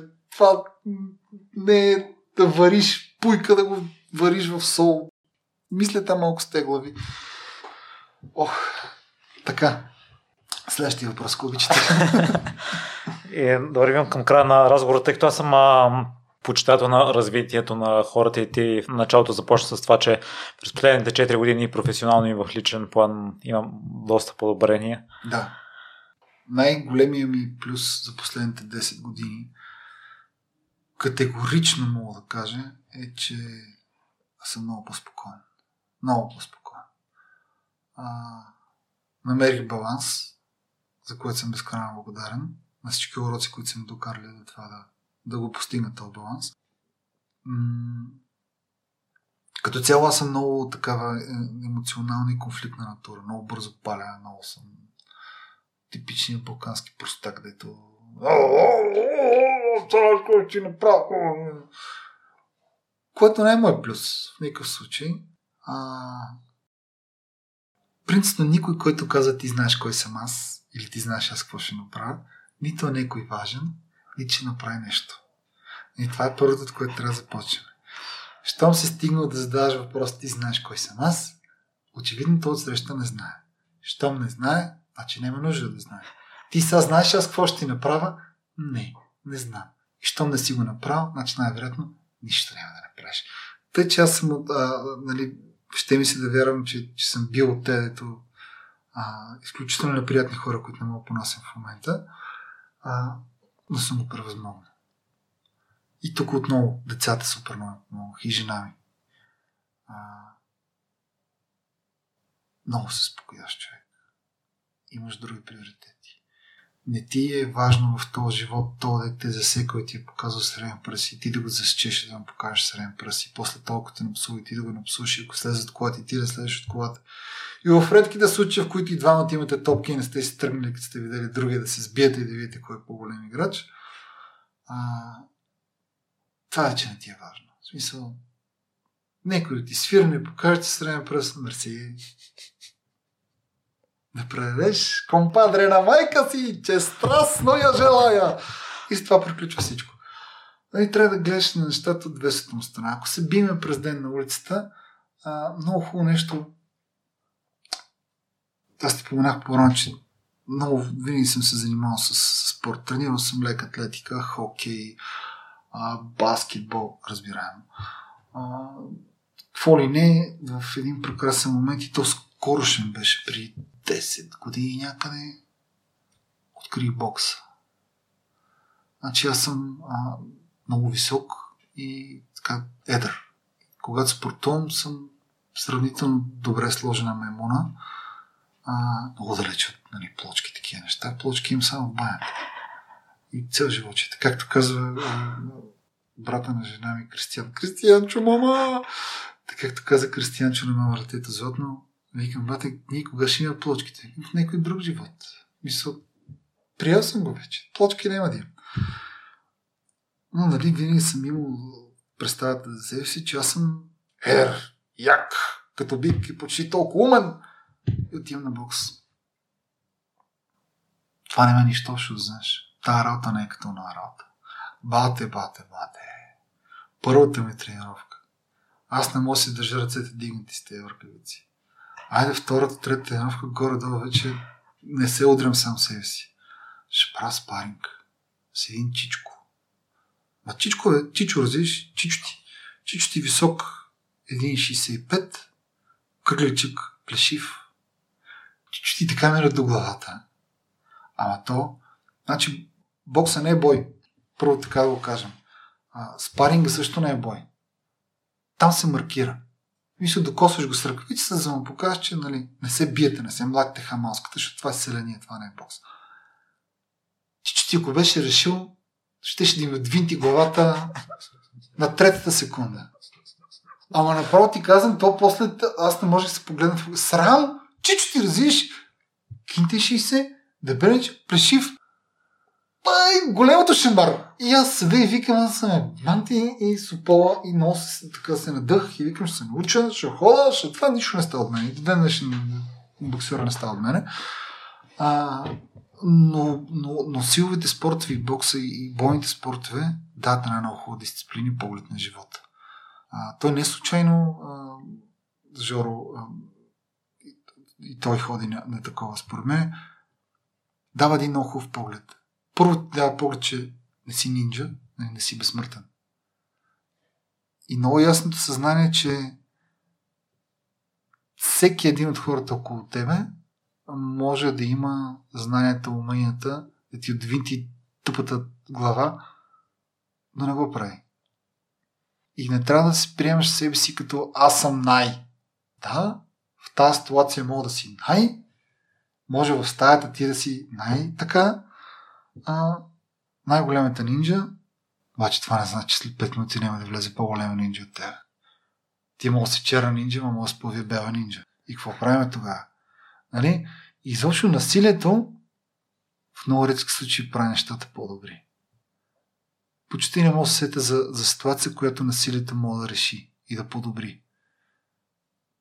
Ако някой ти те нападне и, и, и упражни върху тебе насилие, най-вероятно като упражниш ти върху него насилие, да го кажем по-така разбираем, ако някой ти замахне на те удари, ти му отвинтиш главата и той падне, шанса насилието да, да спре там не е голям.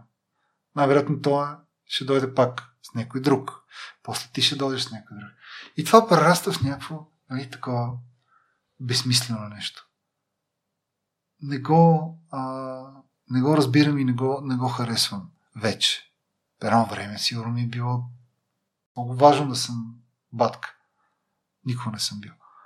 А, но хубавото, че мога да, да се обърна назад в живота си и да кажа с перспектива, че съм научил уроци. Едно от тях е, че това колко ти е голям бицепса а, и колко си мислиш, че си безсмъртен, нищо не значи. Това не дава никаква стойност. Много по-важно ми е а, да, да мога да казвам на детето си, тати, обичам те по телефона в офиса или на улицата или сред непознати хора, без да ме е срам от това, защото има хора, които много ги е срам.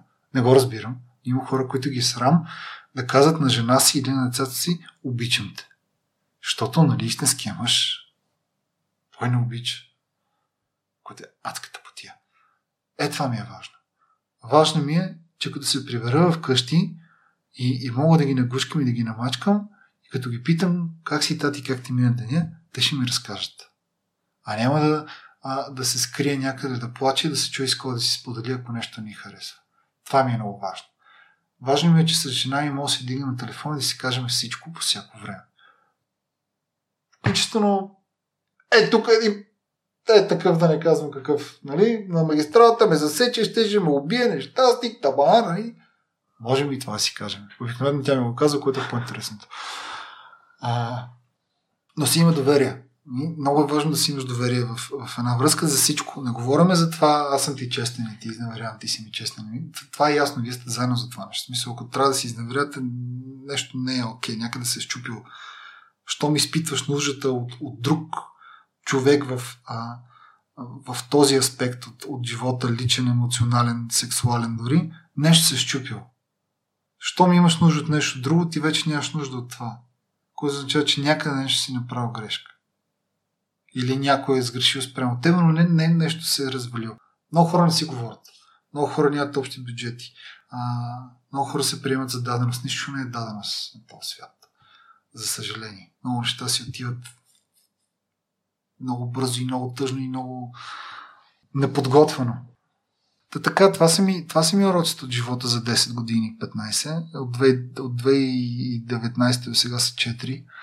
А, станал съм още по, още по олегнал ми се иска да кажа, още по-спокоен, а, още по-завършен. И се от то стремеш, че още нещо трябва да направиш, за да, а, за да станеш себе си, още нещо имаш да извадиш, нали, да се довършиш. Аз вече мисля, че съм го постигнал. Е, едно такова много хубаво спокойствие. Малко плащаш от виж сега какво правим от тук нататък, но да влизаме в онова рутина, където е едно и също. М- няма едно и също. Е, сега ще дойде една тати Бояната ще влезе в пубертета, тати ще побелее за две седмици, всичко ще ми се случи в този живот. Две дъщери имам. Човек отдаваше сметка какво да имаш две дъщери. Аз съм ужасно ревнив.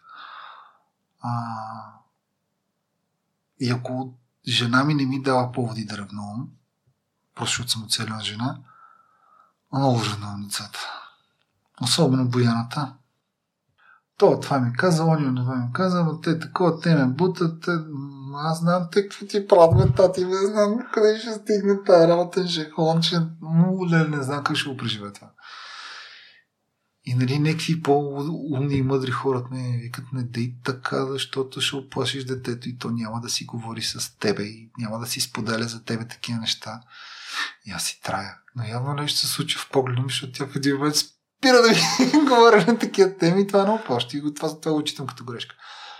А, защото то смешно, смешно, но то дете толкова не си споделя с мен тази работа. Аз няма да бъда част от този аспект на живота, което е тъжно. Аз искам да сме си Макар, че не знам ако да ми сподели някакви неща за гаджетите си, как ще ги приема. Може би по-добре да не ми ги споделя. Да не съм чак толкова, нали, майки да поеме тази тежест, ако може. Та така. Тъй като лайт мотив, може би на основният лайт мотив е на подкаста е хората да действат и на мен много ми хареса историята, която сподели, че след 9 месеца вече сте били готови с стартирането. Не си спомням дали на Spark или на електромобилите да. отстрани един човек от общината те изгледал. Да, о, човече, това беше. Това е един от най-така от две години и половина са работили върху Маз, проекта. Мазният момент в живота ми, в който така, не да мет ми капе на душата, разбираш? Просто той, той изобщо не тръгне този проект. Ма ние две години и половина работим. Работете работете, няма лошо, тук някой го върши това. Да, послание за хората, които отлагат, концентрирайки само върху проектите, върху мисловната дейност, не действат. как да го формулирам най-ясно и конкретно? Много хубава българска поговорка, където много време от нея да разбера една патка мисли, мисли и зелата умрява.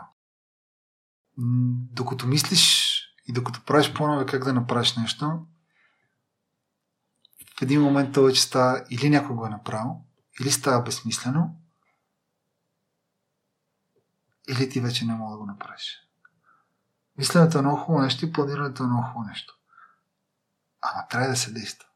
То не може само да се мисли. А, а двете нямат нищо общо. Мисъл, на хартия всичко е перфектно.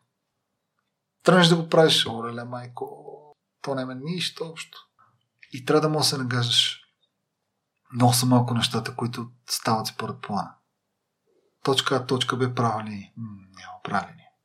Живота почти няма права ли. Виждал ли си? Виждал си пулса, как е. И в живота е така. Точка А, точка Б, раждането и смъртта. Това ти е пътя. Пулса е това, което се случва по средата. Няма как да е права ли, човек. Ние всъщност живеем в те отклонявания наляво и дясно. Това е живота. И да планираш, планираш, планираш, планираш и без да го правиш е безкрайно хабене на, на, на умствен капацитет и на кислород. Правете някакви неща. По-малко. Почни от някъде. Много трудно да почне, знаеш откъде. Дай да го подхванем от някъде. Нещо малко. Едно нещо направи, една стъпка. После ще направиш втора, после ще направиш трета, после ще направиш четвърта. После ще видиш. Мога да не е твоето нещо, мога да се откажеш. Няма нищо лошо в това да се откажеш. Не всички сме а, създадени да бъдем успешни. Не може всички да сме вождове. И трябва да има малко индианец, трябва някой да бачка. И не всяка идея е работеща и гениална. Колкото и работеща и гениална да не се вижда. Ама правете ги тези неща. За мен предприемачите, частните предприемачи са най-смелите хора на тази планета. Нали, защото ти си залагаш всичко, че това нещо ще стане. Много смело. Ако не стане? И ако не стане, ще пробвам пак. Е, това е. Ако не стане, ще пробвам пак. Падаш, ставаш. Вижу ли си как се учи дете да ходи? Те са гумени. Пада глава, гъс, глава, гъс, шкаф, плочка. Викаш това край, умря. Нищо става. И стръсът си продължава. Тя природата го е направила такова гумено. Да не мога да, да се щупи нищо в началото. Да са много издръжливи, да са durable, дете им викат. А му говорящо ще. Ние ги поназнаем на чужите езици. Тъй ние а, трябва да сме като, като малко дете, което се учи да ходи. Да, да нямаме страх, да сме гумени. Мисля, ще паднеш, ще се удариш, няма да стане един, два. Ако не стане 15 пъти подред, значи най-вероятно няма да стане изобщо, ориентири се към нещо друго, нали? Но трябва да се правят някакви неща. Ако никой нищо не прави, нищо няма се случва. Нали? Ако нищо не правим и само седиме, ще си седиме. Няма да има нищо ново, нищо различно, няма да има смели предприемачи и, и хора, мислители, които променят света към по-хубаво или към по-лошо. Но няма да ги има. Ще стоиме наравно. Празна линия. Е така. Начало, край. Не е това живота. Живота са биковете и спадовете. Ще има хубаво, ще има лошо. Трябва да го живеем този живот и трябва да действаш. Като си решил да правиш нещо, прави го. Ако виж, че не искаш да го правиш, намери нещо друго, което правиш. Но не дей да седиш цял живот и да кажеш, аз от утре ще почна да свира на китара. Цял живот съм мечтал да свира на китара. Никога не съм можел. Миналата година на имания ден жена ми подари китара. Почнах да ходя на уроци. Адски е трудно. Още ходя на уроци. Точно толкова не мога да свира, колкото преди една година. Почти съм наясно, че никой няма мога да свира по-хубаво това, което свира в момента. Обаче хода, защото искам. Е така, не над. Много ме кефи идеята. Не ме кефи да свира. Мисля, то ме кефи, но не ме кефи това, че не мога. Обаче ще го правим. И от време време седа и, и се замислям, че аз тази китара съм я заразал от 6 месеца. И викам, не. Почвам пак. И отивам пак. И то пак ме вижда. Вика, пак е, братле, стига. Е. Тая почваме веднъж, да като хората и да се научиш веднъж, да 6 месеца нищо не става. Викам, не. Е, те, то път. Пак преди 3 месеца им беше последния урок, но ще почваме пак от начало. Мисъл, тъпи опорит, докато не се получи. Трябва, трябва нещо да се прави. Действаме. Няма да се оставаме така. И не се примеряйте с дребните неправди. Това е бича на всичко. Като виж, че някой прави свинщина, пък кажи му, че прави свинщина. Ако не искаш да прави свинщина, замисли се ти дали си направил някоя свинщина последните няколко месеца. И ако ти си направил, спри да правиш такива свинщини, за да може и онзи да спре да прави тази свинщина. И защо колкото по-малко правиме простоти и свинщини, в толкова по-хубаво място ще живеем. Нема да се примеряваме, че това гъс си спира колата в градинката, защото съм свободен на стойчен инспекторат и те са дошли и са му нахакали песни лея глава. Ма малко да е, ма нищо да е, обаче сме почели от някъде. Ма ти си вика, а, доносник, ти си ми издал. Чакай, Артле, аз ли спрях на тревата? Не, ти. М? Ама аз там се спирам от две години. Значи съм ти подарил две години без да ти викам някой да ти напише глава, защото си спрял незаконно. Моля, пак заповядай. Повече обаче бонус няма.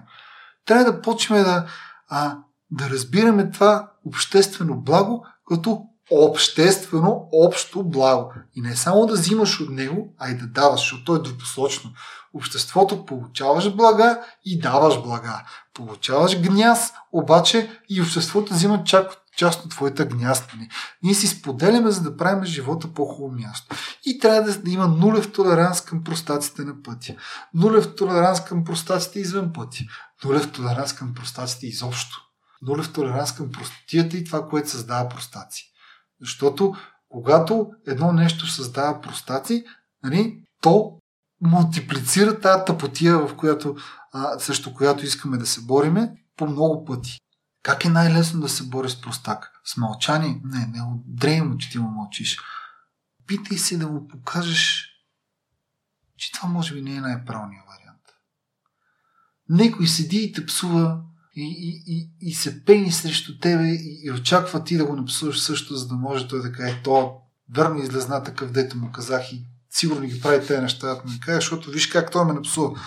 А като му кажеш, човек, защо се нервираш по този начин? Какво толкова стана? Извинявай, ти казах три пъти до тук. Засекахте. Така е. Не те видях. Возят си децата. Мисля, че ако те бег веднъж, ще да искам да ги избия. Извиних ти се, съжалявам човеко, моя е грешката. Не се ядосвай, безсмислено. Ти си продължиш по пътя, аз си продължа по моя. Може никой повече да не се видим. За какво си тръгваш нервите? Научете се да го казвате това извинявай. Научете се да го казвате за това благодаря. Научете се да казвате добър ден, като видите хора. Познати, непознати, на улицата, в планината. Забелязва ли си, ходиш на Витича често? Качва ли се? Не, но на планината съм забелязал хората. Планината всеки казва добър ден. И в момента, в който слезе от планета, става кисел гъс. Значи там са добри хора, тук са кисели задници. Добър ден! Здравейте! Благодаря! Приятен ден! Това са нещата, които а, солта на живота. Отиваш в магазина. Добър ден. Какво ще обичате? Еди, какво си? Дава ти. Благодаря. Лек ден желая. И те гледат от друга страна е така. Супер. И следващия човек, който дойде, те го посреща с Добър ден, какво ще обичате? И той гледа така на своя ред. Той си тръгва и казва Движи лек ден. И това се препредава, разбираш? И то човек, дето е казал, довиждам в следващия магазин, ще ти добър ден, здравейте. И ще страни с, благодаря ви, лек ден. И това нещо се мултиплицира и всички ставаме не да е по-усмихнати, а не кисели гъзове. Не със всеки става. Има хора, които са просто неприятни като цяло и тях нищо ще не може да промени. Паче мен не ме интересува това. Аз съм възпитан, освен когато аз съм в ролята на гъс, който, нали, защото и аз всички влизаме в тази роля понякога. И сме неприятни, некои по-често от другите, но всички сме така. Никой не е перфектен. Та така, малки жестове и малки действия и лека по лека да го направим от този живот малко по-приятна на една атмосфера. Защото иначе, какво ни остава? Да се гледаме и да се псуваме затворим в апартаментите и да се покаже сай тук на штората и гледай къде то селянин долу пак си свърли колко страни не си усъвра. Пах ти нещастник. Ти колко пъти като си видял приятелю до кофата обелка от валфа си я дигнал да я фърляш вътре. Е, аз не че ме пипам на този обелка. И какво ще ти стане като я пипнеш? Ще ти падне ръчичката златна ли? Какво? Ме, нали ти го гледаш това нещо? Подритваш го три години, е, он е тапанар от седмия етаж си свърли тук е онова, виж го е тук седи втора година. Ами, що седи втора година там, бе, пич? Дигни го и го премести. Аз да не съм на чистач, той. Ама той на тебе ти прече, бе, пич. Той на тебе ти е грозно. Да, има кофти хора, които правят кофти неща. Но това значи ли, че ти две години трябва да гледаш това кофти нещо и да викаш, е, това е щастие от четвъртия етаж. Не, братле, дигни го и го фърли. Премести го. Е, ги махнаха те бакуци от там. Та махни ги. Е, общината веднъж не изкуси тук. Ми изкуси, бе. Аз за какво плащам данъци? Ми, ти ли, да тебе ли ти пречи? Глед, да, със сигурност това е работа на общината. Какво ти пречи да го направиш? Ще стане по-хубаво, ще стане. Е, това е малки неща, просто трябва да знаем, че понякога е нужно да вложим от собствените си време и усилия, за да направим нещо, което е работа на някой друг, за да може да всички се почувстваме по-добре. И не после да ходиш да обясняваш, аз не ми изкоси от тук, повече да не ми видят да разхождате кучета. Нищо да не казваш. Защото ти не си го направил, очаквайки да ти кажат, ева, лавате, ти си страшен, аз си го направя, защото така си решил.